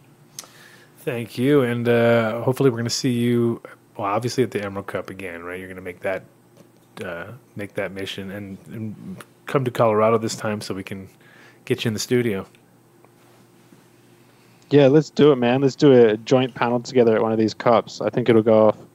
Yeah, yeah, for sure. We can start our beef. We can start our beef on stage. Some collapsing, start- collapsing uh, in, like, chairs and some fake glass uh, things. Smash each other up. Get the get the ball rolling. Yes. Let's get some money flowing Yes. here. no, Yes, let's get the creative juices flowing. I Right. like it. I, I'll, I'm happy to assume the role of the heel. You know, like let's make this work. Sure, sounds like a plan. Well, it's great to have you on, and uh, we'll be listening to your show. Uh, and what, what do you have? A, do you have a specific time, uh, or is it just kind of whenever you announce it? 'Cause- No, I it just two a month generally. I'm trying to increase it a little more, but um, yeah, you know, I appreciate you guys listening, and I'm I try to be a part of the chat gang every Saturday, so I'll be checking you guys out as well as always. nice, that's great to hear. Saturday. It's Friday. Fridays. Well, no, it is. Yeah, it's Yeah, I it's know, Saturday It's. It's your good for us. That's yeah, we just get up, something chill to watch in the morning. That's funny. So yeah, we're like the you guys are eating cereal while you're listening to the show. Is pretty much what you're trying to say. Brekkie bongs. I can imagine. All right, well, cool. Thanks for uh, calling in. I guess I'll have to add more cartoons in the future for Australian listeners. We'll we'll have to throw in a a little Yeah, thanks so Saturday on, morning appreciate cartoon angle. But that's a whole new whole new audience right there. Thanks, man, and uh, we'll chat soon. Yeah, thanks again, man. See you next time. All right, peace. Thanks, peace. the thunder from down under. yeah, it's uh, it's cool to listen to other people do similar podcasts because there's a lot, of, obviously, a lot of crossover, like you were saying. Um, but you know, uniquely, we have our own, we have our own There's things. enough. Yeah, there's enough time to listen to everything. Yeah, for sure. And uh, it's also great because there's there's a lot of times you know uh, you just the, the angles that you come at something uh, you you walk away with something totally different, and that's that's what's cool because we're not you know. we, we, we don't want to be obviously stepping on each other's dicks the whole time and being like, well, your show's the same as my show. But I was looking at the list of all the stuff and I was like, okay, yeah, boom, boom, boom, same, same, same, a little different. But when I listen to them, I'm like, okay, well, now we actually we come off with a different different approach. Yeah, well, different accents, you know. Oh, the accents. That's actually You know, helps, that's- yeah. that's I don't have an accent though, right? That's my well, it's everyone. American one. I don't got an accent. You know. Yeah, no, I know. But, uh, well, cool. And who do we got lined up for next week? Do we have anybody? oh no, because we're in the new. Yeah, Okay, so so basically next week, new studio, new everything. But Yeah. yeah, you got something? Well, yeah, you know. Okay, let's see. Like this is It this could is be- not our normal. Well, no, I'm gonna. Okay, so anyway, it's a new spot, new space. So Oh yeah, well it's gonna be interesting for everybody. Um, hopefully the sound will be that much better. Oh shit. Oh So the sound will be better. People will be able to hear us, and Well, that, that helps. Usually, with a podcast, the, the hearing part is like one of the deals that you can't figure it out. MT MTI is going to not be able to sleep tonight over this whole fucking fiasco. He's going to be like, What was it?" did I do? Is it that plug that's not plugged in right there? Is that? I it? can't even hear you now. No. Oh no, I didn't turn up my mic yet. Yeah, no, I'm just joke. kidding. I'm just kidding. I was just pointing at wires. But Yeah, no, it's, I don't know what's going on. all right. Well, we're going to have an. That's that's going to be the most exciting part. Is that you will not. I mean, because usually before the show, this room is empty. We have to drag everything in here, set it all up. I don't have to do anything. I just sit around and watch. But these guys have to drag it all in here, set it all up. So every single time, there's a possibility that one thing could just be a little bit off. And so I think once we get in the new spot, we'll be able to dial it all in, leave everything until my kid comes and fucks it all up. Right. But for the most part, it'll be kind of left in a sort of you know usable manner. Uh, Hell yeah. I, I'm anticipating that our our sound quality will even be get better. Yeah, Our production value will just increase absolutely. tenfold. Tenfold? Do you think tenfold? Yeah, I'm- I'll, At least. yeah, I'll go with it. I'll go with tenfold. I'll go with it. tenfold. I'm doing Let's do ten. sweet. And then uh, again, anybody coming into Colorado, which Denver specifically, to going to a Red Rock show in the future, we will be the ten minutes from backstage of Red Rocks, where we'll be able to usher you in quickly. The backstage of backstages. Yeah, well, pretty much. Backstage is actually the front stage because when you pull up, you're right there. You know, whatever. But anyway, 11 minutes door to door, so we'll be able to host lots of cool events. So if you need to uh, need to do that, give me a shout. And uh, I have no name for this behemoth of a thing yet, but It's called the Metlo. We can reuse. no, no, we're not doing Just that. reuse that, Can't you know? reuse. Can't reuse. Oh yeah, I have to change my damn fucking Just, sign. You know. Get the sharpies out. Um, big shout out to Ace out at the farm. Shout out to the guys over at Clearview MIPS that I've been helping out recently. Shout out to uh, my beautiful wife Cece, little Nick. We're going up to Aspen this weekend. Um, big shout out to the Resin Alchemist. He knows who he is, and uh, and and his fam, Resin Alchemist and family. Uh, and what else we got? You got a shout out? Shout out to your Uh, You know, shout out to the snow. Dump down some snow. Shout you know, out come to on, the shout out to the mountains. to the mountains. Oh You man, it's know. turning into a real Colorado shout out And now. uh, you know, yeah. Oh, shout out to Brian from from uh, Green yeah, Farms. right? Green Farm. Yeah, he's he's coming. Yeah, he, he might be coming on next week. okay, cool. Yeah, I think we're gonna talk with him, do a recap. Sounds good. And also the Home Growers Buffalo representing Buffalo these days too, doing it all, Mm-hmm. crushing it, getting ready for the big season. Uh, let's see, anything else? A big shout out to Shiloh for uh, coming through, giving us the update about Spannabis. Have fun out there. Try not to eat too much uh, jambon, big, big pork, Mm. whole hunks of pork. Oh, Jam on it, jam on it. sound like fish was the deal out there. And Oh, cold fish. Cold fish, big stacks of cold fish. Yeah. They just like like they bring it to the table, and you're just like, oh, just give me like a piece of fish. It's funny. I like sushi, like sushi type fish, you know, but It's- like, but like I don't like it's a like lot of- ceviche, you know, type. Yeah, stuff, a lot you of know? octopus and a lot of like hunks and chunks of this and that, and you're just like, whoa, and clams and razor clams. They love their razor clams down there. Those Yeah. things are like, yeah, I kind of get over that stuff pretty fast too myself. But yeah, shout out to Shiloh and Taylor, also Taylor Blake and uh, Emerald Cup, all those entities out there. It's all coming on. Get ready for four. Oh, also uh, Adzi big plan. Now we have to do huge changes because now we have the whole new location and everything too. So, The decorating scheme is definitely gonna have to change now. I mean, like the rooms aren't even the same. is that what we were? Is that what we were worried about the decorating? scheme? Uh, I think there's yeah. more to worry about than that. But anyway, uh, yeah, keep an eye out for that, and we'll uh, see you guys next week. And uh, yeah, we'll have a we'll have a, a new show in a new place. That's about it. That's about as I knew. but at the same time, all the same time. Thanks, guys. See you next week. Thanks to the chat gang. Practically every one of the top 40 records being played on every radio station in the United States is a communication to the children to take a trip, to cop out, to groove. The psychedelic jackets on the record albums have their own hidden symbols This and is messages. We don't want you to smoke genetically modified ganja. We want you to smoke the real thing. We want you to smoke the natural herb. Some call it marijuana, some call it sinsemilla, some call it lamb's bread, and some people call it ganja.